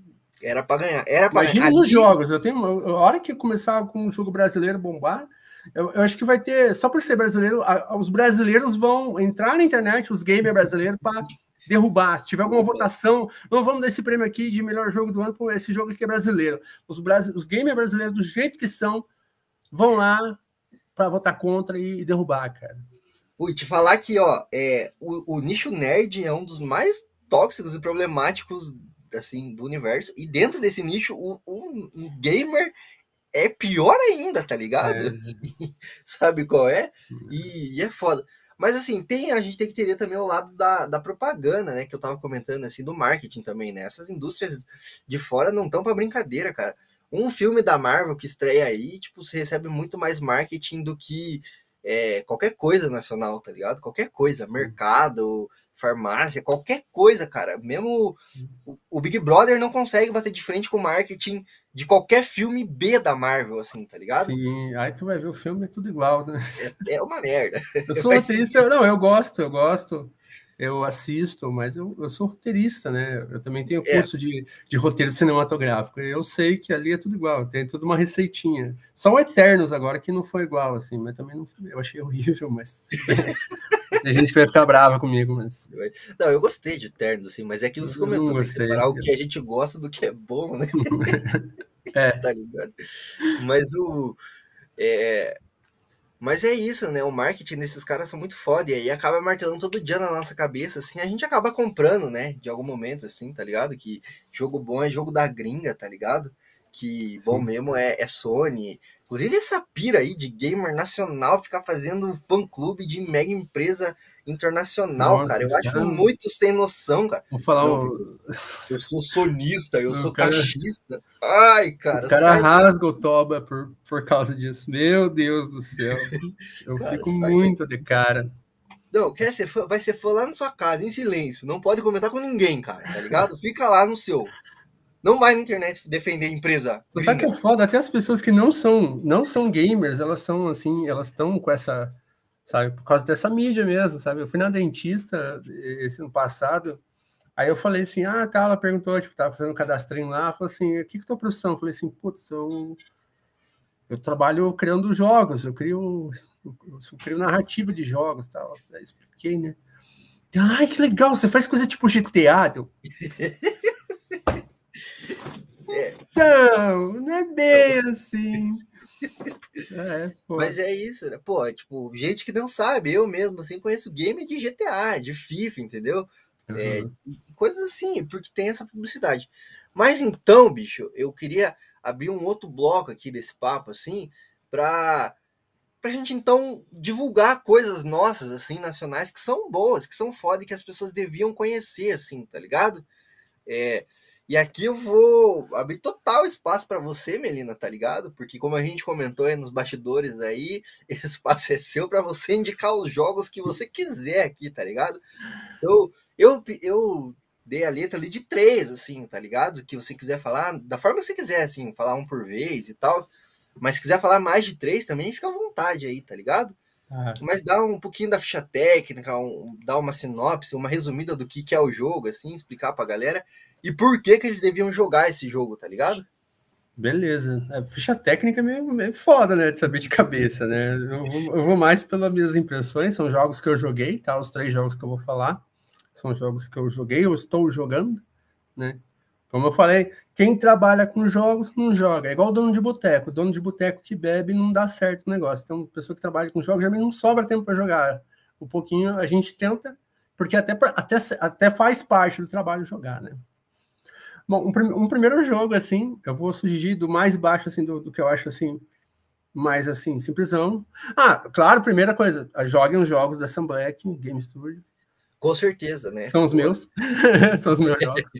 São jogos narrativos, tá? A grande maioria deles. É, tem jogo até que eu fiz so... tem, jogo até que eu fiz sozinho lá. Pode, Posso pode. fazer uma, uma pergunta? O que, que são jogos narrativos que você comentou aí? Eu fiquei nessa dúvida aí. Tá, Jogos narrativos, eles são jogos que não são jogos de ação, são jogos de, que envolvem muita questão de texto, assim, diálogo, é, você é, direcionar o personagem para alguma coisa. Então, por exemplo, tem muitos visual novel, é, é, o tipo de jogo que eu trabalho mais, que eu faço mais, é, não lá na empresa que eu trabalho, mas no estúdio nosso aqui a gente faz muito visual novel, que tem muitos jogos japoneses nesse formato. Só que os jogos desse formato japonês são conhecidos pelos hentai, que é aquele jogo que tu vai conquistando garota, tu vai conversando com as, com as gurias e tal, e daí tu, entendeu? Isso aí muita gente conhece aí, que jogou aí, no, tinha um joguinho chamado True Love, aí, uma época nos anos 90, aí, tudo pesado jogava esse jogo. E, e é esse tipo de jogo, é, é, narrativo, só que esse aí vai por hentai. Os meus não vão por hentai. É, então, basicamente, são histórias é, com personagens vai aparecendo situações, você vai tomando decisões, você tem que tomar decisões. Conforme as decisões que você tomar, o jogo vai para uma direção. Aí você pode qualquer, colocar qualquer gênero, você pode colocar terror, tem muitos jogos de terror dessa forma, visão nova, um jogo narrativo, que é focado principalmente na narrativa. Então tem muito jogo de terror, tem muito jogo de romance, tem sobre tudo que é assunto, sobre que é tema. Então esses jogos, ele, ele é mais texto mesmo, que vai passando na tela, diálogos, e tomada de decisões. Então é como se fosse uma ramificação, uma árvore que vai nascendo em vários galhos, e cada tendo vários finais diferentes. Ou você pode começar com personagens diferentes. A gente tem um jogo chamado Duas Vidas. Ele se passa na, na, na favela, ele é uma cidade fictícia tal. É uma história bem, bem foda, assim. Pega muito o nosso problema atual, só que é, um, digamos assim, alguns anos no futuro. O Brasil está dentro de uma ditadura é, fundamentalista evangélica. Olha só. Putz, parece a nossa situação é, atual. Tá, tá, tá, tá, quase, né? Imagine que isso aconteceu. Aí essa história dentro desse jogo. Então tem um personagem chamado Paulo e tem a Júlia. Os dois são negros da periferia, o Paulo é motoboy, a Júlia é estudante. E você pode escolher jogar com qualquer um dos dois. Inclusive, vai ter um momento que a história dos dois vai se juntar. Então, assim, é muito legal esse tipo de jogo, porque tu vai, tu vai na história da Júlia, pá, pá, pá, e vai ter um momento que ela vai encontrar com o Paulo. E pode rolar um romance dela com o Paulo. Depois tu joga com o Paulo, dependendo das, das decisões que você tomar, tu pode encontrar com a Júlia, sabe? Então, esses são esse tipo de jogo. Aí tem um final, tá, tá tendo um. Esse jogo, assim, ele tem, ele tem de tudo. Ele tem um. Ele tem uma. uma digamos assim, os caras. Ele tem uma resistência da ditadura. Aí o irmão da Júlia tá nessa resistência, o líder. Tem uns caras que são os traficantes que estão lá no morro, a resistência está lá no morro também, e os caras estão tretando, eles têm divergência. É bem complexo. Tem, tem a PM, a, a, inclusive a PM, a polícia, eu baseei ela na PM do Paraná, então os, cara, os PM do jogo parecem do PM daqui do lado do Paraná. É, os PM que a gente está acostumado a tomar geral, né? A gente acostumou a tomar geral. Eu quis me vingar um pouquinho. Botei esses caras lá. Aí, tipo, é isso. Então, esse, esses jogos do, do, nosso estúdio da Assembleia são jogos assim, são jogos narrativos, eles estão de graça. Depois eu, eu vou passar o link, o link certinho contigo. Então, é, é, esse tipo de jogo que é o jogo narrativo, né? Porra, eu já quero jogar esse aí já. Esse você vai contigo. Tem, tem umas trocas troca de tiro, um negócio. é foda, é foda. Pô, tesouro. É. Ainda mais sabendo que tem essas coisas do Paraná aí, pô, cara. Tem, eu, eu tenho umas influências assim, eu, eu, eu tudo, tudo, tudo, assim. Eu sou eu sou, eu sou, eu sou meio bairrista, eu não devia ser, mas eu sou um pouco bairrista. Então, tudo que é coisa que eu crio, alguma coisa, eu coloco algum elemento ali do, Sabe? Justo. Alguma coisa do, do Paraná eu coloco. Assim.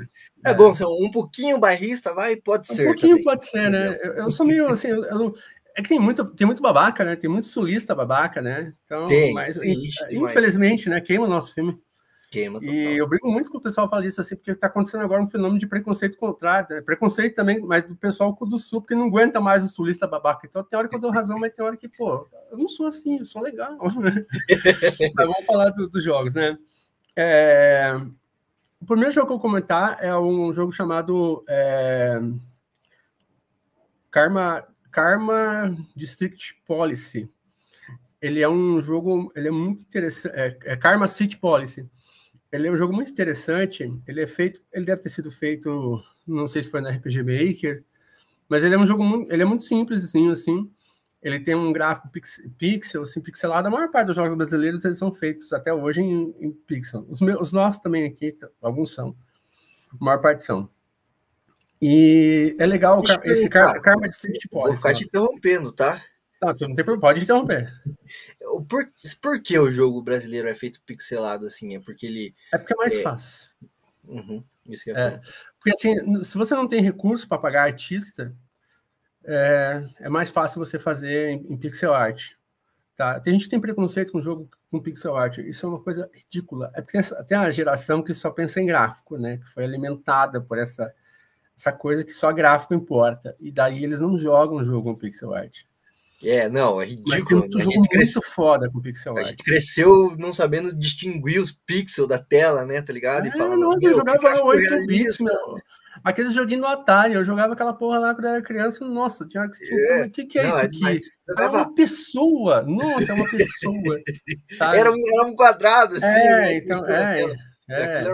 Não, bicho, e, pô, PS2 lá, os gráficos de PS2, a gente achava que era puta realista, é. assim, tá ligado? Falava, meu Deus, olha esses gráficos, mano. É, Parece vai ver agora. O Star Fox, do Star Fox do Super Nintendo, cara. Eu lembro do Star Fox, quando saiu o Star Fox do Super Nintendo, os jogos da Airsoft, todos eles, o Star Fox, o Primal Rage, o Killer Instinct, ele, o pessoal ficava, nossa, olha o gráfico disso daqui.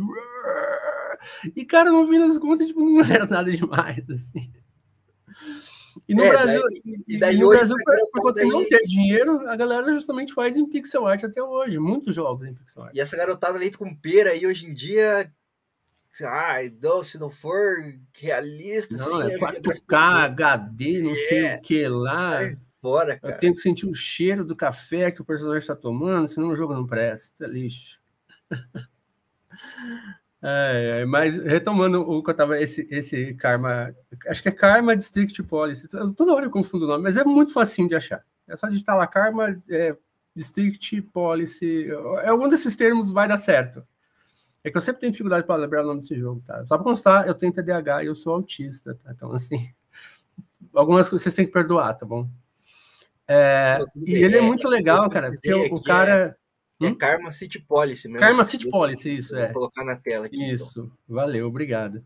É, tem, tem, uma coisa que é legal desse jogo, que você, teu, teu, personagem, o carinha, tu é contratado para atender, atender chamadas da polícia. Aí o que acontece? Chega uma chamada lá, aí você tem que tomar as decisões. Aí ao final do dia o chefe passa, vê as decisões que você tomou e diz o resultado que deu. E é muito engraçado, porque assim, é umas situações que vêm bizarras, assim, tipo, é, ah, tá tendo uma festa aqui, não sei o que, meu amigo bebeu demais, caiu na piscina e tá, tá, tá brigando, não sei o que. Aí tu dá lá, tu fala assim, ah, foda-se, não vou chamar, vou mandar só um policial para resolver isso. Aí depois se descobre que era uma mansão de traficante, que o policial só se ferrou e tal. Então tem muita coisa doida, sabe? É, vem assim, vem o chamado, aí tu atende, tu, aí tipo, tu fica lá conversando com o cara. Tem, claro, tem, tem uns textos prontos, aí você toma a decisão. Aí no final do dia tem o, o chefe lá, você vai na sala dele, aí ele repassa tudo que você fez, assim, e vê o que, deu certo e o que, deu errado.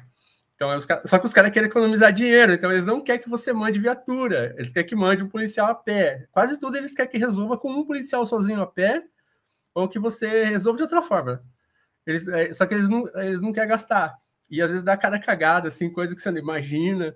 Tem coisas que. tem umas partes sérias importantes, assim é, que tipo, você fica meio assim, pô, isso tá meio cabuloso, assim, tem umas coisas meio cabulosas. Sabe? O jogo ele é meio, tem um pouquinho de comedinha, mas ele tem umas coisas meio cabulosas. Eu acho que uma desenvolvedora brasileira ela fez sozinha esse jogo, se eu não me engano. E, e daí tem uns negócios assim, mais assim, você fala assim, putz, isso aqui tá meio estranho. Vou mandar dois policiais num carro. Aí, sabe, aí dá certo. Aí tu vê, puta, realmente, era, era, era perigoso, tinha um sujeito armado e tal. E ao mesmo tempo é legal que quando tá, terminou a tua fase de trabalho do expediente, tem um intervalo de almoço. Você para comer, aí você vai conversando com as pessoas dentro do distrito de polícia e tem a TV, e a TV tá dando as notícias da política. E é só escândalo, assim, só coisa bizarra. Daí tem um, um, prefeito que ele é louco, ele quer chamar atenção, ele quer fazer. Daí ele decretou que beijar na rua é crime. Aí começa a vir para ti, assim, umas coisas ridículas. Ah, eu vi um casal beijando aqui, ó, tal, tal, tal, sabe? Começa a vir, o cara começa a decretar umas coisas loucas. Então é, é, muito legal esse jogo, é um jogo brasileiro, ele é baratíssimo. Eu acho que eu devo ter pego ele. Se pá, até peguei em promoção, mas é até, é até chato falar que eu peguei em promoção, porque ele já é barato. E, e, ele é bem divertido, assim, eu recomendo bastante esse jogo, a minha primeira recomendação. A única coisa, assim, que eu teve umas partes, assim, que eu fiquei meio stuck, assim, eu, eu fiquei meio preso, assim, porque eu acho que eu fiz alguma coisa errada e não percebi. Mas esse, esse problema acho que é meu e não do jogo. tá, aí, segundo jogo. Segundo jogo é um jogo que eu tô jogando chamado Dodgeball Academia academia da queimada mesmo, dodgeball é aquela boa e velha queimada que a gente brincava na escola, principalmente quando era criança. É, esse jogo dodgeball academia é legal porque ele tem uma vibe meio meio mangá. Eu vi uma entrevista com, com, com um colega de trabalho, um colega de profissão, narrativo designer desse jogo. Ele, ele, ele pegou muito elemento de infância, coisa assim bem brasileira para colocar nesse jogo. Esse é o jogo que eu falei que primeiro ele foi feito em inglês e só depois que ele foi ele recebeu uma coisa em português, sabe? Esse Dodgeball Academy é recente, ele tá bombando bastante. Eu tava jogando ele através do, do Xbox Pass, mas aí eu parei de assinar o Xbox Pass e eu assinei o, o sócio torcedor do Paraná Clube para dar uma força. Então, eu, vou voltar a jogar em outro momento. Sim, eu não estou brincando, eu fiz isso, é sério. Capaz! É, sério, cara. Eu, eu, eu, eu, encerrei o Xbox PS e assinei o sócio torcedor do Paraná Clube. O pior é que o Paraná tá precisando mais que a Microsoft. Tá, tá precisando mais. Eu, eu, eu, eu, eu até tuitei isso, assim, teve gente que meio que me zoou, mas, cara, não tem o que fazer, tá precisando. Mas eu tá, esse jogo é muito legal, ele tem uma, ele tem uma narrativa bem legal, tem um personagemzinho e tal. E os nomes, assim, são bem nomes mesmo, um, um pouco brasileirados, sabe? E tem esse personagem que ele entra nessa academia. E tem umas coisas bem loucas, assim, tudo em torno, tudo na academia gira em torno da queimada. Daí tem uma bola que tá girando eternamente lá, que é o cara fodão que um dia foi lá e, e, e tá numa rocha, assim, e daí o pessoal vai e toca nessa bola que tá girando eternamente para sentir energia. Então tem todo, daí tem uns professores da academia. Você anda assim, tipo Pokémon, assim, os caras param para te enfrentar do nada, o cara vamos lá. E daí a parte. A, o, ele tem uma narrativa bem legal, bem cativante, os personagens são bem cativantes, assim. Eu sinto que eles são brasileiros, assim, sabe? Você vê que os personagens são brasileiros, é muito legal isso. E, e, é, e é, é, muito massa, assim, que eles fizeram uma localização, depois eles fizeram a localização, ficou, ficou muito bom, assim. Então, tem um personagem tem, que fala igual nordestino, tem um personagem, sabe? Ficou muito massa isso, assim, ficou bem legal. É um jogo, assim, que é, ele só é um pouquinho difícil. Eu travei em alguns lugares, assim, é, mas eu acho que ser difícil é bom, sabe? Porque senão fica, acaba muito rápido, não tem graça. É. Se for muito fácil, também perde a graça, né? É, então é. E é, não, eu... pela história que você contou aí, só podia ser saído na mente de um brasileiro mesmo. É. é, um estúdio, é um estúdio brasileiro, agora não, recordo o nome do estúdio. É um estúdio que não é muito grande, não é muito famoso, mas agora vai ficar, por causa desse jogo tá bombando, mesmo no exterior. E, e, e é bem legal, você faz. É bonito, é bonito. É. E você, você faz lá o teu timinho lá, tem um torneio no colégio e tal. É bem divertido, a jogabilidade bem interessante, assim. Os caras têm uns especial, assim, aparece o carinha na tela, igual o joguinho Street Fighter, assim, só que vai jogar a bola de queimada. Aí tem vários especiais, assim, daí vira uma, chega uma parte, assim, que, pô, virou putaria, assim, porque começou, o cara joga uma bola, parece 12 bolas, assim, você tem que ficar fugindo, assim, então, mas é muito massa, assim, é um, é um jogo que tá me divertindo bastante, assim. Mas, infelizmente, o Paraná Clube precisa mais de mim, então vou dar um tempo esse, dele. E esse Dodgeball Academia, ele é multiplayer, assim? Eu acho que tem, sim. Eu acho que ele é multiplayer também. Geralmente eu jogo jogo assim, o que, eu, o que eu jogo, o que eu jogo atualmente assim falando assim, tipo a Melina, a parte gamer da Melina, eu jogo Paladins, né, que eu e a minha colega aqui a gente joga Paladins e eu jogo também às vezes um Brawlhalla, é um joguinho que eu gosto um pouco. Uh, ele me lembra ele é muito parecido com o Mario uh, aquele de luta do Mario, que né, cai das plataformas, agora não me lembro o nome direito. E às vezes eu jogo também. Tem alguns joguinhos assim que eu jogo. Tem um jogo do, do John Wick, que é legal. Algumas coisinhas assim. Mas eu não fico jogando coisa muito, muito pesada porque meu computador não aguenta. Não tem console, não tem nem TV aqui em casa. A gente não assiste TV. Eu te, eu te entendo. É, daí o meu computador não é aquela, aquela. Não tem placa de vídeo, nada assim. Então eu tenho um pouco limitado aquilo que eu posso jogar e que eu não posso, né? Mas a gente tenta dentro disso aí eu jogo lá um Fall Guys, Fall Guys roda bem. Tem umas é. coisinhas que roda bem. Né? Legal. E para fechar, um último jogo, é o Horizon Chase Turbo. É, é, um jogo nacional, não parece, ele não parece, mas ele é um jogo nacional. Ele é feito por uma empresa de Porto Alegre chamada Quires. Ele é um jogo estilo Top Gear, só que bem modernizado, assim. E, cara, esse jogo é muito incrível. Ele é muito divertido. É jogo de corrida. Ele é muito divertido. Recentemente saiu até uma. Saiu uma. Ah, como é que é? Uma DLC do Ayrton Senna. Então tu pode jogar com todos os carros do Ayrton Senna, desde a, desde a Toleman, que foi a primeira equipe dele, que o pessoal acha que é Lotus, mas na verdade ele estreou na Toleman. Então, desde a Toleman, você vai fazendo a carreira dele, você joga assim, assim as coisas da carreira dele, sabe? Aí tu joga todos os carros dele, assim. Só não pega o Williams, porque o Williams foi uma merda na vida dele, né? Então, como carro, o Williams estava no lixo também, né? Quando ele pegou o Williams. É. Só não tem o Williams. Mas tem quase todos os McLaren, só tem um McLaren lá que tá faltando, de importante.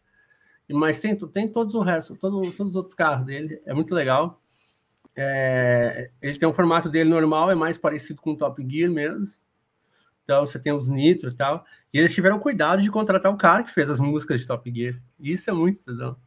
Então as músicas são muito fodas, são muito boas. Eles foram lá, contrataram o gringo que fez as músicas do Top Gear para fazer as músicas do Horizon Chase Turbo. Porra, Top Gear é, é foda de trilha sonora, cara. É, era foda, então. E esse jogo é tão foda quanto, porque é o mesmo cara que tá fazendo as trilhas. E é um estúdio brasileiro de Porto Alegre, que ninguém conhece, que é um estúdio é, recentemente está crescendo bastante também, que é a Quires.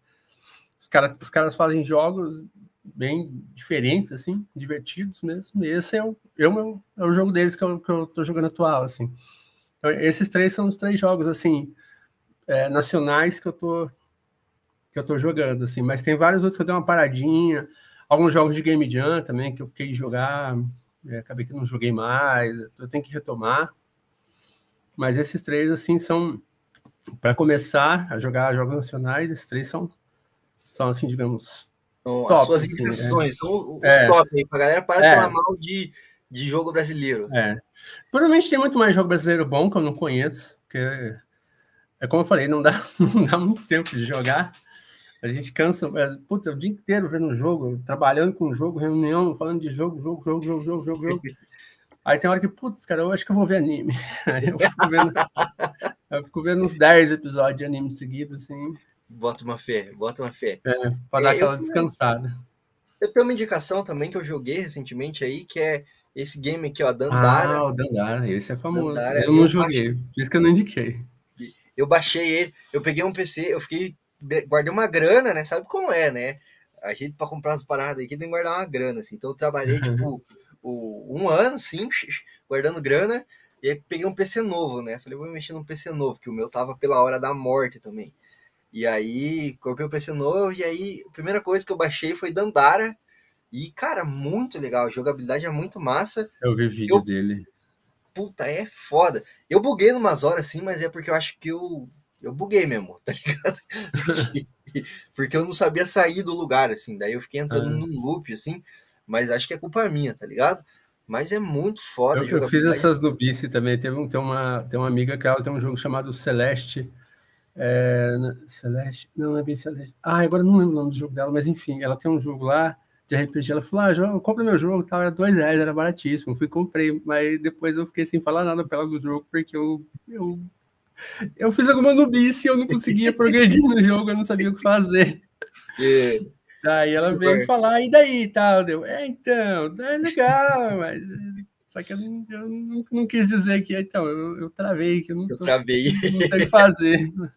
Fico é, com vergonha. Eu, é, eu travei nesse Dandara também, mas travei tipo, bem para frente, assim, tinha, tinha avançado. Não fui tão noob, assim. Apesar de que eu sou noobzão total, assim. Eu sou, para jogar, sou noob pra caramba. É, mas eu gostei pra caramba, inclusive indico, né? E também pela questão da Dandara, né? Tipo, uma, uma mulher super foda aí na história do Brasil, tá ligado? Sim. Inclusive, todo mundo tinha que conhecer a história dela aí, pá. Mas então tá aí a minha indicação para não dizer que eu não contribuí em nada nesse blog aqui. Essa é a minha indicação. Então, joga em Andara, joga os jogos e joga os jogos da Melina também, né? Pô, tá ligado? Aí. Pô, sabe qual é? Duas vidas, eu já marquei aqui, duas vidas. Eu vou jogar, cara, tá ligado? Porque eu curti pra caralho. Mas então, a gente já conversou bastante aqui, Melina. Eu quero avançar então para as considerações finais desse podcast, tá? Desse episódio, assim. É, a gente falou bastante aí que tem um, uma puta desvantagem, assim, é, contra a indústria de jogos nacionais, assim, tem muito lobby, tem muito marketing, a própria, é, a própria parcela da burguesia nacional aqui não não está interessada em desenvolver o país, assim, mas qual é o canal, assim, então, para a gente potencializar ainda mais, assim, a indústria de jogos nacional? É, eu sei que, assim, muita gente vai torcer o nariz, assim, porque eu vou falar, mas eu acho que o Estado tem um papel importante, assim, tá ligado? Nessa questão de incentivo, assim, assim como tem um papel essencial é, em todo entretenimento, em toda cultura, tá ligado? Do, do, país, assim, de fomento mesmo, tá ligado? Aí vai vir os caras falando, lei Rouanet, lei Rouanet, Rouanet, tá ligado? É, mas eu acho que isso tem um papel essencial, assim, porque se a gente for ver em todos os lugares que desenvolveram essa, esse quesito, assim, de indústria do entretenimento mesmo, o, o, Estado teve um papel essencial. Foi assim com Hollywood lá atrás, tá ligado? O Estado teve um papel essencial de fomento a Hollywood. Tá rolando isso agora com o K-pop, tá ligado? Lá na Coreia, lá, que o Estado tem bancado muito K-pop como uma indústria de entretenimento lá. É, é, uma, é, uma, é uma forma de imperialismo cultural que eles estão desenvolvendo, não vou negar. Não, não vou negar, apesar de todas as O Japão faz isso muito bem faz tempo também. Os coreanos aprenderam a fazer. Isso. E claro, né, que a Coreia do Sul ali tem um dedo muito podre, né, do imperialismo norte-americano, né? Então, com certeza, tá ligado? Mas então, querendo sim. ou não, é uma forma de desenvolver. A própria China tem fomentado muito aí, uma tentativa de bater de frente com Hollywood, a indústria cultural dela também, assim, né, com fomento. E você acha que no Brasil rolaria alguma coisa parecida, assim, tipo? De... Já rola. Uhum. Já rola. Inclusive, eu sou eu sou mentora na incubadora da SPC, da SPCine, que é aqui da capital. Tem uma incubadora de jogos. E eu sou mentora de narrativa lá, tal. Tem vários jogos muito bons sendo feitos lá. Jogos que eu acho que alguma pode sair ali um, um double A ali um dia ali. Tem gente muito boa lá. Uh, tem editais específicos para jogos em alguns estados. Eles pegam as leis de incentivo à cultura, trabalham alguns editais para jogos. Nos, no, na, inclusive, eu vou, eu vou tentar concorrer aqui, que Nossa Senhora do Bom Parto me ajude. Eu quero ver se eu consigo um edital aqui em São Paulo. Aqui tem um edital do, de ICMS de, de, da Prefeitura de São Paulo, e ele é aberto para jogos também. Então tem, tem vários tem, tem várias coisas se enrolando. Só que os gamers brasileiros geralmente são ancap, chato, e eu já vi muita gente falando muita besteira contra esses editais. Uma coisa que eu quero dizer tiver algo, duvido que no teu, no teu, no teu podcast vai ter esse tipo de gente, mas se tiver algum cap chato aí, amigo um cap chato, dentro do, do, do Canadá, na Europa, até nos Estados Unidos tem editais do governo bancando indústria de jogos. Então, assim, é muito comum na Europa, boa parte das empresas, o investimento que elas têm para iniciar, para produzir, vem de dinheiro governamental, porque isso é interessante para o governo, fomentar uma indústria trazer dinheiro de fora para dentro do país, então compensa. Esse dinheiro, ah, eu quero falar, mas puta, se esse jogo ficar ruim não vender, não tem problema. Durante um período teve uma equipe de pessoas trabalhando, recebendo salário, teve uma equipe de pessoas aprendendo a criar jogos. Isso é a importância maior da digital. Tem o, o Pedro Zambon, ele é muito envolvido com essa área digitais e tal, aqui, aqui em São Paulo, tem um, um grupo de, de empresas de, de jogos que está se formando, e ele sempre fala isso. Os cara, toda hora ele vai dar entrevista, os caras vêm com essas ladainhas. Ah, mas o jogo não vendeu. Ah, o jogo é uma merda. Dane-se. Tem empresa que pegou o primeiro edital não conseguiu entregar o jogo. Os caras não tinham experiência suficiente. Eles ganharam o edital, eles receberam dinheiro, eles trabalharam até o fim, mas não conseguiram entregar. Só que depois, no ano seguinte, os caras sem edital nenhum lançaram um jogo foda, entendeu? Então, assim, esse, esse tipo de coisa, ele não é para fazer jogo. O governo não quer que você faça jogo. O governo quer que você. Quer dizer, o governo, entre aspas, depende do governo. No geral, o que ele, o Estado quer é que você crie uma nova empresa, traga dinheiro de fora, pague impostos. É isso. Então, se não tiver esse tipo de incentivo, e esse, e esse incentivo ainda é pouco, a hora que tiver, se aumentar esse incentivo, e daí, claro, vai ter que ter uma desonerar a indústria também, alguns impostos, coisas que, que, que, que acho que tu tem, tem, você tem que pagar imposto, tem que pagar imposto, mas assim, tem coisas, impostos que não são, digamos assim, são um pouquinho demais para uma indústria como a de jogos. Então os caras desonera tudo lá, o agronegócio, desonera tudo a indústria de carro, mas um negócio que é de criação intelectual, você não tá, você não tem, você não está retirando matéria-prima do meio ambiente, você não está poluindo um rio, você não está fazendo nada mas você gasta energia elétrica. E, e, e você está tirando, você está pegando uma coisa que sai aqui da cabeça aqui e está criando um jogo, está criando um produto e está vendendo isso, está trazendo dinheiro para o país e você está tendo que pagar mais imposto que uma fábrica de, de veículo por, né? Claro, não em quantidade, mas em comparação, né? Então assim, é, tem esses editais, mas eu acho que ainda são poucos. Eu acho que tem que tem que melhorar, tem que melhorar e eu tenho que ganhar um. Preciso.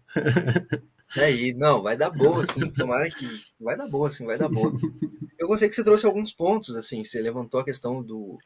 que é um fomento, né, na verdade. Isso que as pessoas não entendem a questão do fomento, tá ligado? O fomento é justamente isso, é o Estado dando o pontapé inicial para girar um mercado, né, tá ligado? A galera fala tanto aí de, de, de mercado, do mercado, mas não incentiva a porra do mercado interno, tá hum. ligado? E aí, tipo, fica nessa. Você comentou aí também de é, da questão dos impostos, né?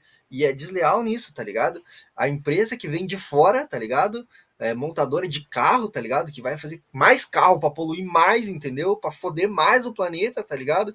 Vem aqui, usa a nossa mão de obra, paga pouquíssimo imposto comparativamente, né? Claro, né? Vamos falar, é, não paga muito é. imposto. É. Não, comparativamente... comparativamente, uma bicicleta, que é uma coisa meio menos poluente, tu paga mais imposto do que um carro. É ridículo. E, assim, e que bicicleta é caro. A galera não sabia disso, não sabe disso. Bicicleta é caro por causa disso. E, e, o grosso da, da grana que essa galera ganha vai para fora, entendeu? Vai para fora, porque a maioria das montadoras aqui são multinacional. A maioria não, né? Todas, todas são multinacional, assim, tá ligado? É. A... a... gente tinha a Gurgel, mas o governo optou por quebrar ela para dar entrada das empresas aqui do, do polo Fica para uma nossa conversa. é, é. Mas, mas é isso, entendeu? E aí o, a questão do Estado entra nesse fomento, entendeu? Então a galera aí do capistão aí, irmão, não vai rolar, cara, não vai rolar, porque o capitalismo necessita do Estado, irmão, tá ligado? Sim. A questão é como é que a gente vai instrumentalizar esse Estado ao nosso favor, tá ligado? Sabe qual é? E a uhum. questão digital ainda é pouco mesmo, eu concordo com você. E para tudo, mano. Pra tudo. E agora veio esses governos de boçais, tá ligado? Esses merda, tá ligado? Destruindo cada vez mais a cultura nacional, assim, é. em nome do, do, moralismo fajuto, assim. É, essa semana ele reduziu mais o, o dinheiro para cultura e para educação. Essa semana. Filho de uma mãe, né, cara?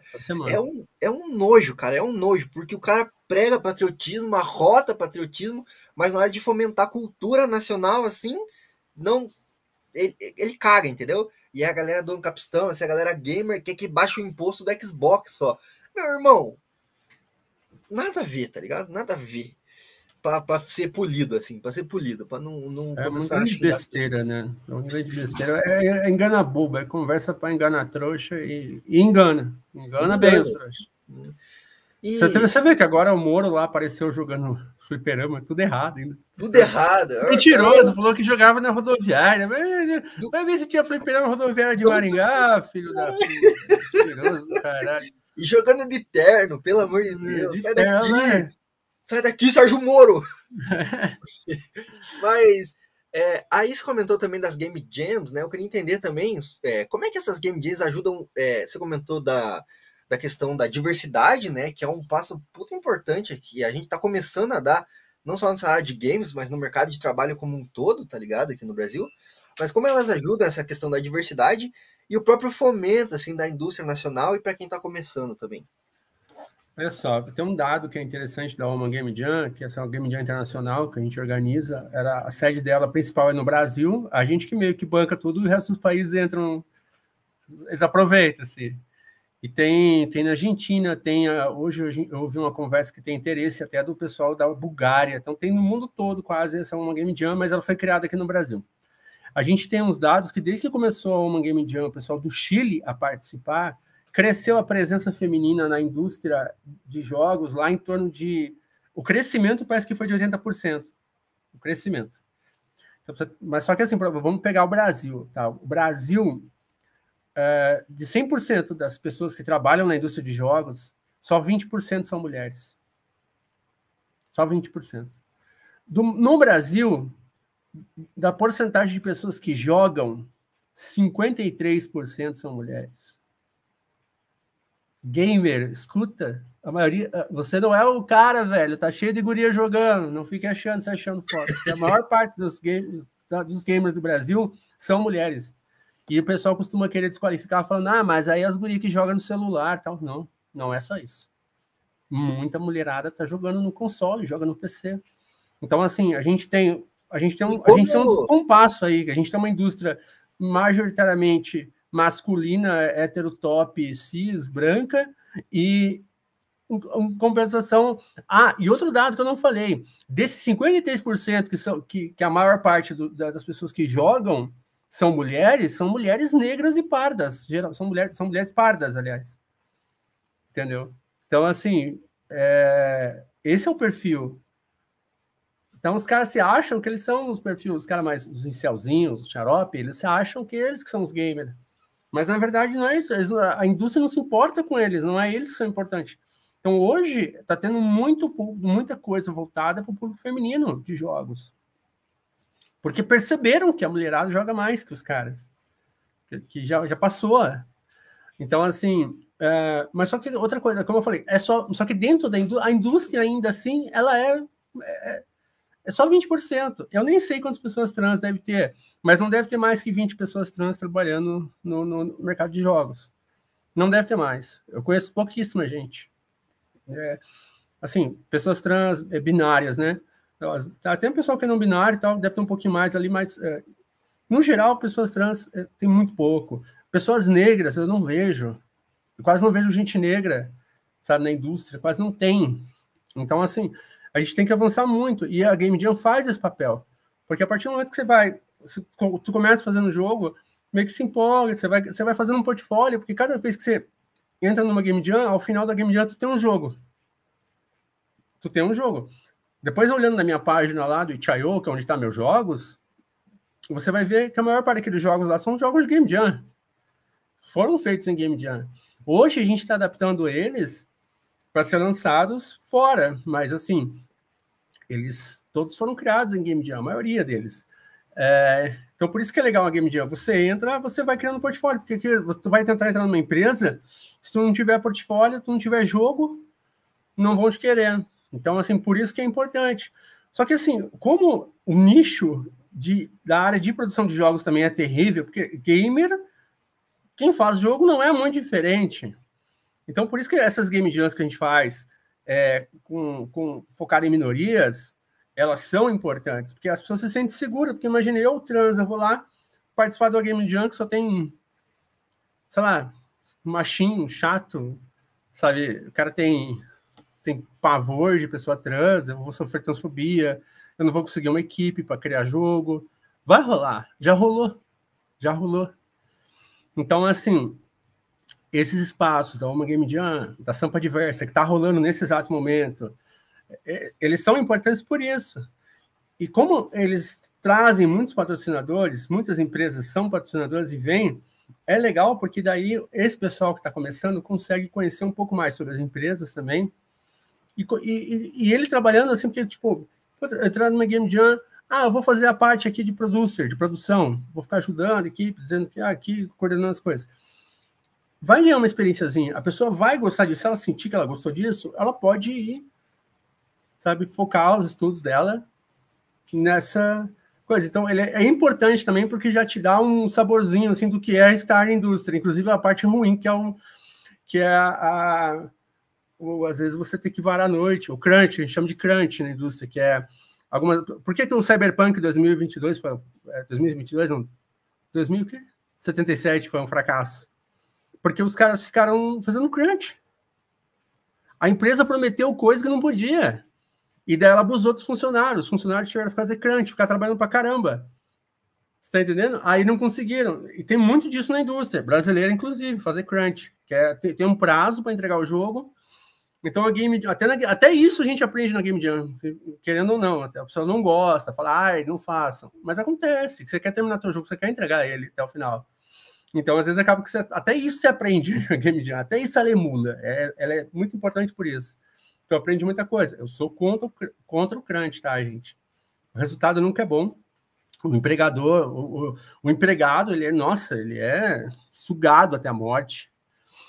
E na empresa que eu trabalho, graças a Deus, não tem crunch. Mas, por enquanto, né? É, mas é. Agência de, agência de publicidade não é tão diferente também, né? É, mas, é, isso é mal remunerado, assim.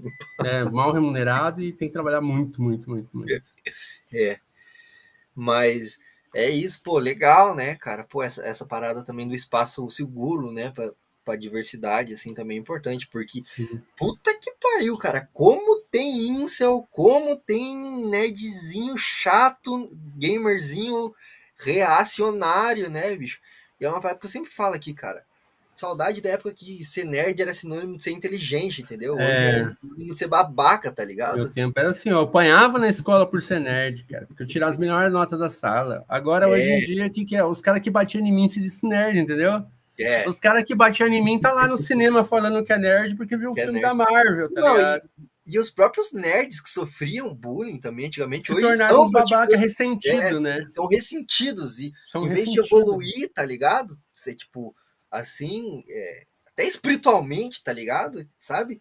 E os caras viram reacionário, assim, entendeu? Os caras ficam frustrados, ressentidos, reacionário. Por isso que muito gamer cai no, no colo do bolsonarismo também, né? São os caras ressentidos pra caralho, assim, né? Sim. Mas, para encerrar então, menina, vamos dar, falar de coisa positiva aqui, vamos falar de coisa boa, falar de TechPix. Mas, vamos umas dicas aí para quem quer entrar nesse mercado de game, assim, de desenvolvimento de jogos, quer fazer seu jogo, assim. Quais seriam as suas dicas, assim, você que já está nesse caminho aí?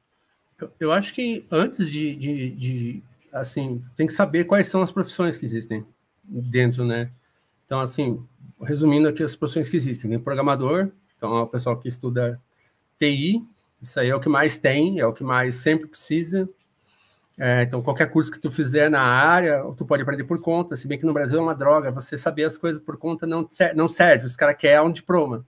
O diploma, para eles, é mais importante que o teu conhecimento. Então, às vezes, contratam um cara bem bosta, assim, mas só porque o cara tem diploma. E tem alguém que já fez um monte de coisa foda e não é contratado. Mas, enfim. Né? Uh, eu acho que sim, o primeiro, a primeira coisa mais importante é se informar, ver as áreas que existem. Então, como a gente tem eu, eu, eu, a minha profissão é a, menor, a, que menos tem, porque a narrativa design é muito novo, mesmo no exterior ainda é novo. Tem uns que eu tem uns 10, 12 anos que começou a surgir essa profissão. É, no Brasil são, não deve ter mais que 20 narrative designers, se tiver 20 é muito, trabalhando. Mas tem lá, tem roteirista, né, exige um pouco de estudo, é importante. Tem o game designer, tem faculdade de game design, mas tudo isso que eu estou falando aqui, você encontra curso em, nessas plataformas de curso. Você encontra vídeo no YouTube para aprender de graça, no Coursera, no Veduca, esses lugares, assim, tem curso de graça também. Tem livros que ensinam bastante coisa.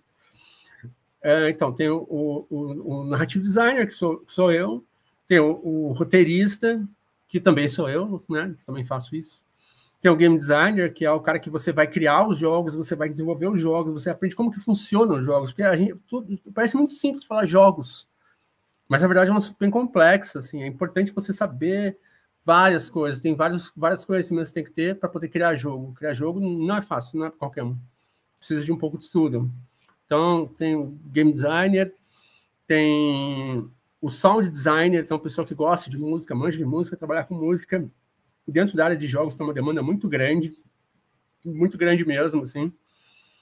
É, sound designer é, é, assim, é tipo Pokémon Shine, assim, quando você acha algum assim para Game Jam, não tem, cara, não tem. Então tu acha um, tu pega, chama para tua equipe, tu fica muito feliz, porque, porra, sound designer, vai ter música, vai ter música. É, bom, o que mais? Producer, tem um artista 2D, tem um artista 3D. É, hoje em dia o 2D está tá meio que em decadência, o artista 3D está mais, tá mais favorecido é, que é o cara que vai fazer modelagem, então vai mexer com Blender, vai mexer com. A gente mexe com Maya, tem gente que mexe com várias coisas. E aí, isso é para modelação, modelagem 3D, que é jogos 3D. Né? Para quem trabalha com programação, a dica estuda Unity, é, C Sharp, é, o Unreal, né? Essas, essas engine aí e essas é, linguagens aí. falou chinês para mim. Assim. Alguém vai entender, ou não também, mas enfim. E aí tem, tem, tem vários outros, assim, várias outras, vários outros é, é, coisas que a pessoa, a pessoa, pode trabalhar. Hoje em dia tem muita gente que está trabalhando, é, gente, que, gente que entende economia, o cara é contratado para criar a economia de um jogo, sabe? Então tem, tem muita coisa assim, tem a área para quem é formado em direito, a gente que é de comunicação, o que mais tem? Precisa de copywriter nas empresas, sabe? Tipo, é, brand copywriter. Nossa, tem muita vaga para área de publicidade. Muita, muita, muita. Então, assim, jornalista, tem gente que é jornalista que está indo trabalhar dentro das empresas com jogos. O producer, que é o produtor, o cara que vai ficar fazendo o meio de campo entre o cliente, entre as equipes, que vai coordenar, que é o cara, é o, é, o producer é o cara se ferra um pouquinho, que ele tem que ficar cuidando de todo mundo, ver se tá todo mundo certo, os entregáveis, tá todo mundo entregando, cada um tá entregando sua parte, tá, tá fazendo suas coisas, né? E aí vai, tem a área de administração, então tem muita, muita vaga nesse tipo também, para administrador mesmo, dentro das empresas. Você vê de tudo hoje em dia, assim. tem tudo que é coisa tá, tá, tá vindo, assim, para a indústria de jogos. Mas os principais seriam o game designer, o programador, o game designer e o programador são os principais. É o que mais tem vaga, vê vaga toda hora. Sound designer tem um pouquinho também. Mas é, mas é por aí o caminho. E o artista 2D ou 3D, assim.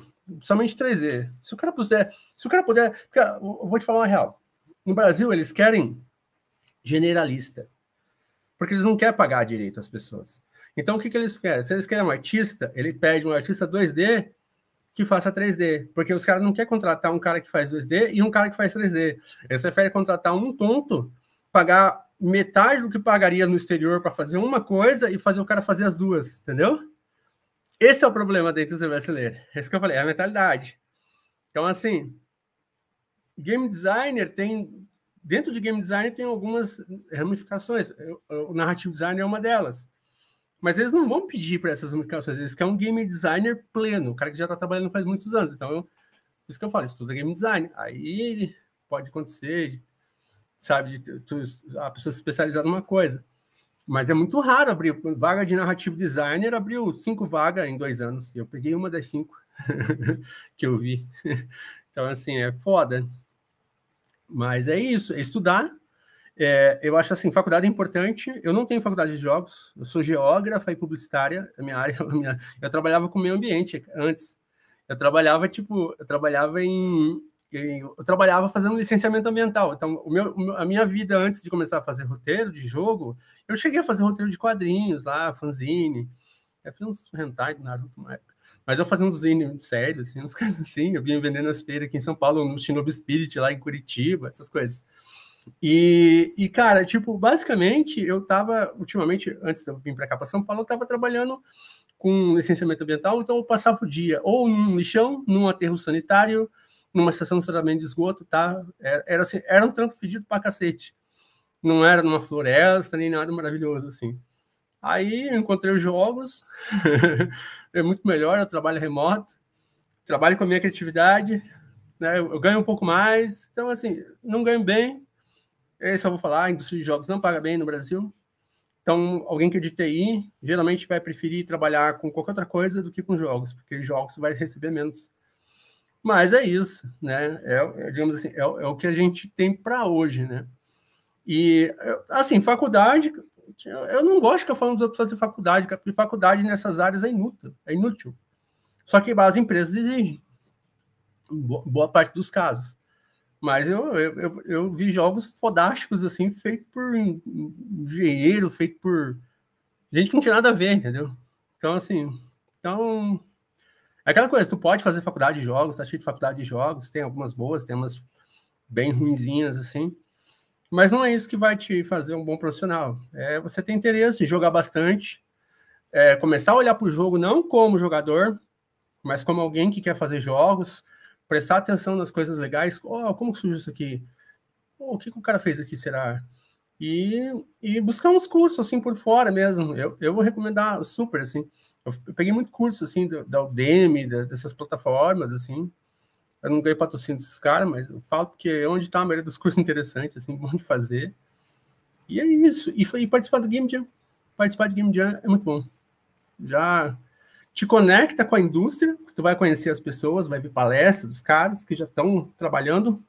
Geralmente o pessoal que organiza o Game Jam já trabalha em alguma empresa. Então a, a, empresa que tu conhece agora, ou a pessoa que tu conhece ali na Game Jam, pode ser a pessoa que vai te indicar numa outra, na, na empresa dela depois. Então, assim, que nem, tá, talvez abra vaga na empresa que eu trabalho. Eu já tenho duas, três pessoas que eu penso em indicar. Então, é assim que você consegue. Você tem que fazer contato, você tem que ter networking, né? Esses termos, né? É, fazer o quê, né? Você Coisa de networking. Né? É, fazer o quê, né, cara? Publicidade também, então não tem escapatória. Então você tem que ter esse porra desse network, senão você não. No fim das contas, a gente tem lá um polo em Recife de games muito grande, tem em São Paulo, Agora tem Manaus. Manaus tem algumas empresas bem grandes lá. E tem espalhado pelo sul, Londrina é um ponto importante de jogos, produção de jogos. Londrina tem a Octagon, empresa grande lá. Curitiba tem algumas empresas, tem a Crenix aí, que eu, eu, eu adoro o pessoal da Crenix, tem muita amizade. Não me contrataram, mas eu, a gente ficou amigo. Então tem no, no Rio Grande do Sul. Então tem, tá espalhadinho. Mas assim, no fim das contas, é tudo uma imensa panela, porque todo mundo se conhece. Então, se você tem o contato de alguém, você conhece alguém, você tem mais chances. Por isso que eu falo, participar de Game Jam é essencial. Ajuda bastante. Eu não entrei assim. Eu entrei totalmente na cara na coragem na empresa que eu tô. É, eu tive que derrotar 63 pessoas para conseguir a vaga. Foi foda. Ah. Tinha, tinha, gente com doutorado lá, com um monte de livro escrito. e, eu, e eu aqui, assim, só na, na cara na coragem e conseguir, sabe? Então é bem difícil. É bem difícil entrar. Tem gente muito, muito boa, com muita experiência, que demora a conseguir uma vaga, sabe? Mas, assim, a partir do momento que tu entrou, é mais tranquilo, porque aí você vai ficando conhecido, as pessoas vão sabendo do seu trabalho. Então, por exemplo, ano passado eu dei acho umas 10 palestras, 12 palestras, por conta muito desse negócio de Game Jam. Então, toda hora tu me chamam para dar alguma palestra, alguma coisa e tal. E é isso, e é assim que vai, sabe? É assim que, Legal. Então, é estudar pra caramba e participar de Game Jam, né? Principalmente, é, assim. Né? Estudar né? e participar de Game Jam. E, fa e fazer network. Não adianta entrar no Game Jam quieto e ser calado, sabe? Não adianta. é, é. Tem que fazer network. Tem que fazer, né? E seja é. uma pessoa legal, né? Vamos deixar a indústria menos babaca também, tá ligado? É isso, Melina. Brigadão, cara, aí pela sua presença. Eu vou abrir de volta aqui, tá, o espaço para você indicar todos os seus jogos aí pra galera, é, seu estúdio aí, né, seu sua produtora de jogos. Baixe todos os jogos, compre os jogos, tá ligado? A Melina aí. Vamos incentivar a indústria local, vamos incentivar a indústria local de gente bacana, né? Que a menina falou e tá cheio de gente babaca, vamos dar espaço então pra gente massa aí, tá ligado? É.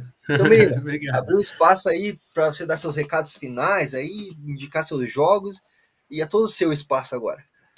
É, assim, o, o, recado final que eu dou, eu vejo muita gente que às vezes tem um pouco de receio, de medo, assim, de tentar é, entrar na indústria, tem vontade de criar jogo, Cara, há dois anos atrás, tipo, um ano e pouco atrás, eu, eu tava em casa, tava meio, tava meio que parada de serviço, não tava vindo trampo para mim, tava com uma depressão fodida. Meu pai tinha falecido há pouco tempo, e eu participei da Game Jam, e da uma Game Jam, e eu fiz meu primeiro jogo. E quando eu vi o primeiro jogo, assim, falei, cara, eu fiz um jogo. Essa sensação é maravilhosa. E daí em diante isso me moveu, assim, eu, eu, eu, percebi que eu podia, que eu tinha capacidade de fazer mais, e não é porque eu era uma pessoa, que eu sou uma pessoa diferente, que eu sou uma pessoa trans, que eu sou isso, aquilo, que eu sou pobre, que eu sou pobre mesmo, que eu não poderia é, entrar nessa indústria, fazer parte disso. Então, se alguém que está assistindo tem dúvida, tem vontade, mas tem um pouco de medo, não tenha, não tenha.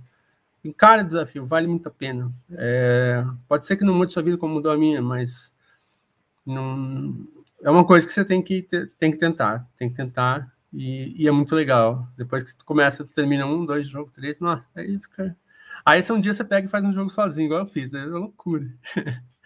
então eu dou esse conselho, assim, é, é meio, meio parece papo de coach, assim, mas é, é real, cara. Corre atrás dos sonhos, tipo, você tem esse sonho, tem, corre atrás aqui, ó, o rapaz aqui fazendo podcast sozinho aqui, corajoso pra caralho, se fudendo, fazendo tudo aí, edição, porra toda, então assim, tá correndo atrás, é isso que eu acho que tem que fazer, corre atrás, a gente não pode ficar esperando, não vai vir ninguém chegar e falar assim, ó, tá aqui, ó, uma vaga aqui na minha empresa, ó, tá aqui, ó, vou bancar teu, teu trabalho aí, teu... Que isso não, não acontece, cara, no Brasil, infelizmente não, não acontece. É, bom, para quem quiser conhecer é, os meus jogos, os trabalhos da, da, da, da Sunblack, tem o meu site que é www.melinajurassic.com.br. Aí lá tem tudo, assim, tem minhas redes sociais, tem é, os jogos, tem é, as palestras, eu, eu participei de outros podcasts falando sobre narrativa de jogos, então quem quiser aprender né? Eu não quero concorrentes, tá? Mas se alguém quiser aprender sobre, sobre roteiro, narrativa, tem lá muitos vídeos lá sobre isso, que eu dei várias palestras. Tá tudo lá nesse site. Então, é meninojurassic.com.br, quem quiser conhecer mais do meu trabalho. Tem alguns contos, algumas coisas lá. Não tem, tem um blog lá também, tem um blog sobre narrativas, que eu dou dica de narrativas em várias mídias aí. Eu falo de RPG, que eu, que eu, eu mestre RPG já desde, desde 2013. Então, eu falo de quadrinhos, que eu trabalhei muito com quadrinhos, enfim. Falo ali um pouco de tudo, assim. Falo um pouco de, de, de cinema. Eu falei até do Cidade Invisível, que o pessoal, os brasileiros, ficar falando mal do negócio. Eu falei meio, eu falo de tudo. As coisas que vem na cabeça eu falo lá. Ele tá um pouquinho desatualizadinho, porque eu andei trabalhando demais, né? Agora eu vou dar uma, voltar a atualizar ele. E lá no, nesse, no meu site tem o um link para onde estão os jogos, que é, mas assim, quem quiser tentar achar direto, assim, melinojurassic.itch.io, itch.io o nome dessa plataforma. E é lá que tem muitos jogos indie, assim, muito bons, mas pelo meu site, já puxa lá, já, já encontra. Então, então um estúdio nosso, que é o Sun Black, é, a gente não tem um itch.io da Sun Black ainda, a gente tem que fazer, a gente vai fazer tem dentro do site da dixel.com.br, Dixel com, D, com DY, tem um, um, subsite lá, tem uma página lá da Sam Black lá. Então, quem quiser conhecer melhor sobre o estúdio nosso, entra lá e lá tem. E do jogo que eu estou trabalhando, infelizmente eu não posso falar, do jogo que eu trabalho na Game Mind, que é uma startup. Eu não posso porque a gente tem um contrato, isso é comum na área de games, tá?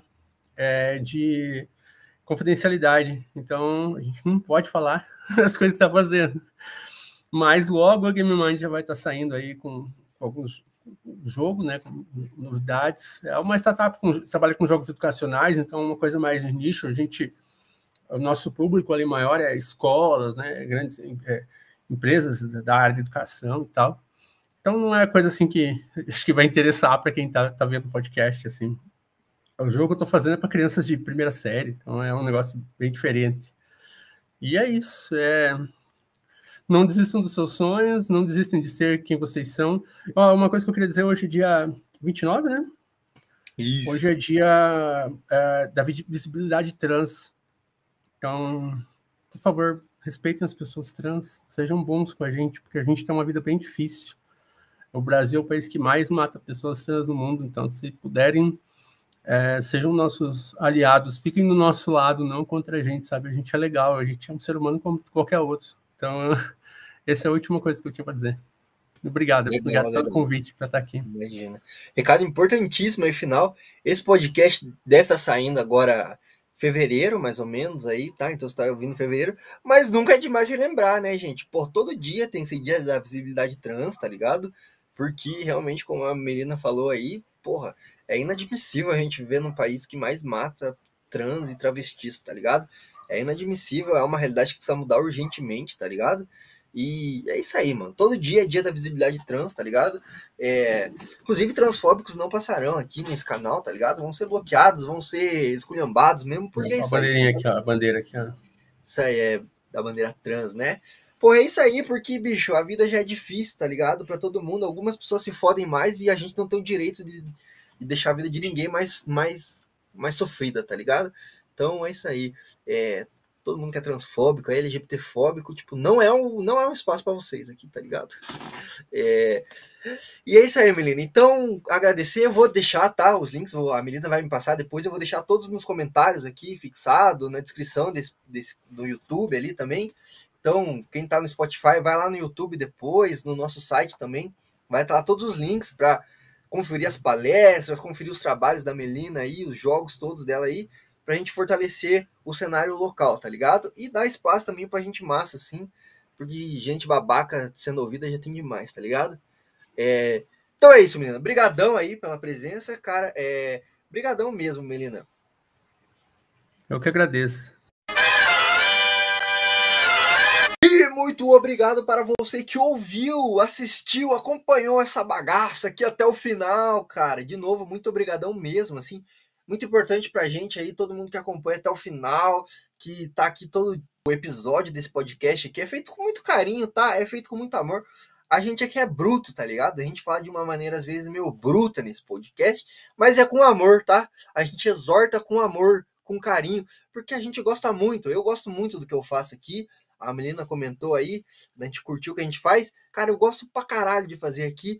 É um dos momentos que eu fico mais feliz, assim, é quando eu tô gravando essa bagaça aqui, entrando em contato com gente massa, que nem a Melina aí, trocando ideia, pá, descobrindo coisas novas.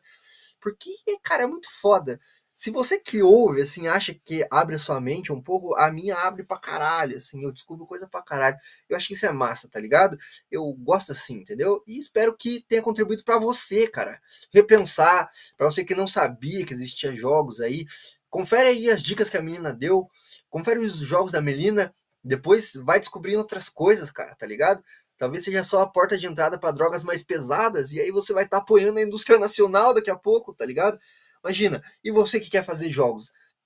Já troquei ideia com uma galera que fala assim: ah, a galera quer fazer jogos assim, mas nunca jogou um jogo nacional. Porra, irmão, se você não está incentivando a indústria que você quer entrar, quem vai incentivar, tá ligado? Então vamos incentivar a indústria nacional, tá ligado? Vamos é, consumir mais jogos nacionais mesmo aí. Vamos fazer crítica também, tá ligado? Nenhum jogo nacional é perfeito, assim como nenhum jogo gringo é perfeito também. Mas é isso, vou parar de falar agora, tá? Só vou dar meus recados finais aqui. Quais são meus recados finais? São esses, os clássicos, você já conhece eles, tá ligado? Eu falei no começo, vou falar agora de novo porque é isso. Vida de criador de conteúdo na internet é mendigar interações. Então tô aqui mendigando sua interação. Por favor, acesse o nosso site www.indotalks.com.br Cultura pop, cinema, quadrinhos, filosofia, política, tudo analisado da maneira mais crítica possível, tá ligado? Como Hollywood está tentando influenciar a gente, o que, que, a gente pode aprender com o cinema, tudo isso, meus amigos, tudo isso tem lá no indotalks.com.br. Também no Instagram, arroba Indotalks, conteúdos, conteúdos, conteúdos, né? E Spotify, Deezer, Google Podcast, demais agregadores, onde você escuta podcast, a gente estamos lá, tá ligado? É, já segue a gente lá, dá cinco estrelas, não sei o que faz aí, se você tá no Spotify aí, outro agregador de podcast, compartilha esse episódio com seus amigos aí, manda para todo mundo, enche o saco, a galera aí gamer assim, é, manda para todos seus amigos gamer mesmo, tá ligado? Para eles ouvirem e claro, claro, claro, se você está no YouTube, YouTube, deixa o like, comenta, compartilha esse episódio, foi legal pra caralho, tá ligado? Eu acho que esse aqui foi um dos mais é, utilidades públicas de todos os episódios foi um dos mais utilidades públicas, assim. Eu descobri coisa pra caramba que eu não sabia. Então compartilha, compartilha. Ah, não é inscrito no canal ainda? Por que, cara? Se inscreve no canal, ativa o sininho, é de graça. Não vai pagar nada mais por isso e vai ajudar a gente aqui, cara. Vai dar interações, essa besta faminta de interações que é o YouTube vai entender que você está curtindo esse podcast e vai recomendar para mais pessoas. Então é isso aí. E claro, Temos o canal no Telegram também com promoções de quadrinhos, livros, coisas da Amazon que estão em promoções e você quer consumir e tá esperando só uma promoção, tá lá, tá lá no também comentário fixado no, na descrição aqui do YouTube. Só clica ali no convite, entra no nosso canal do Telegram e fortalece o nosso trampo, tá ligado? É isso então, pessoal. Chega de enrolação, acabei. Por enquanto ficamos por aqui. Até o próximo episódio. Um abraço e até a próxima!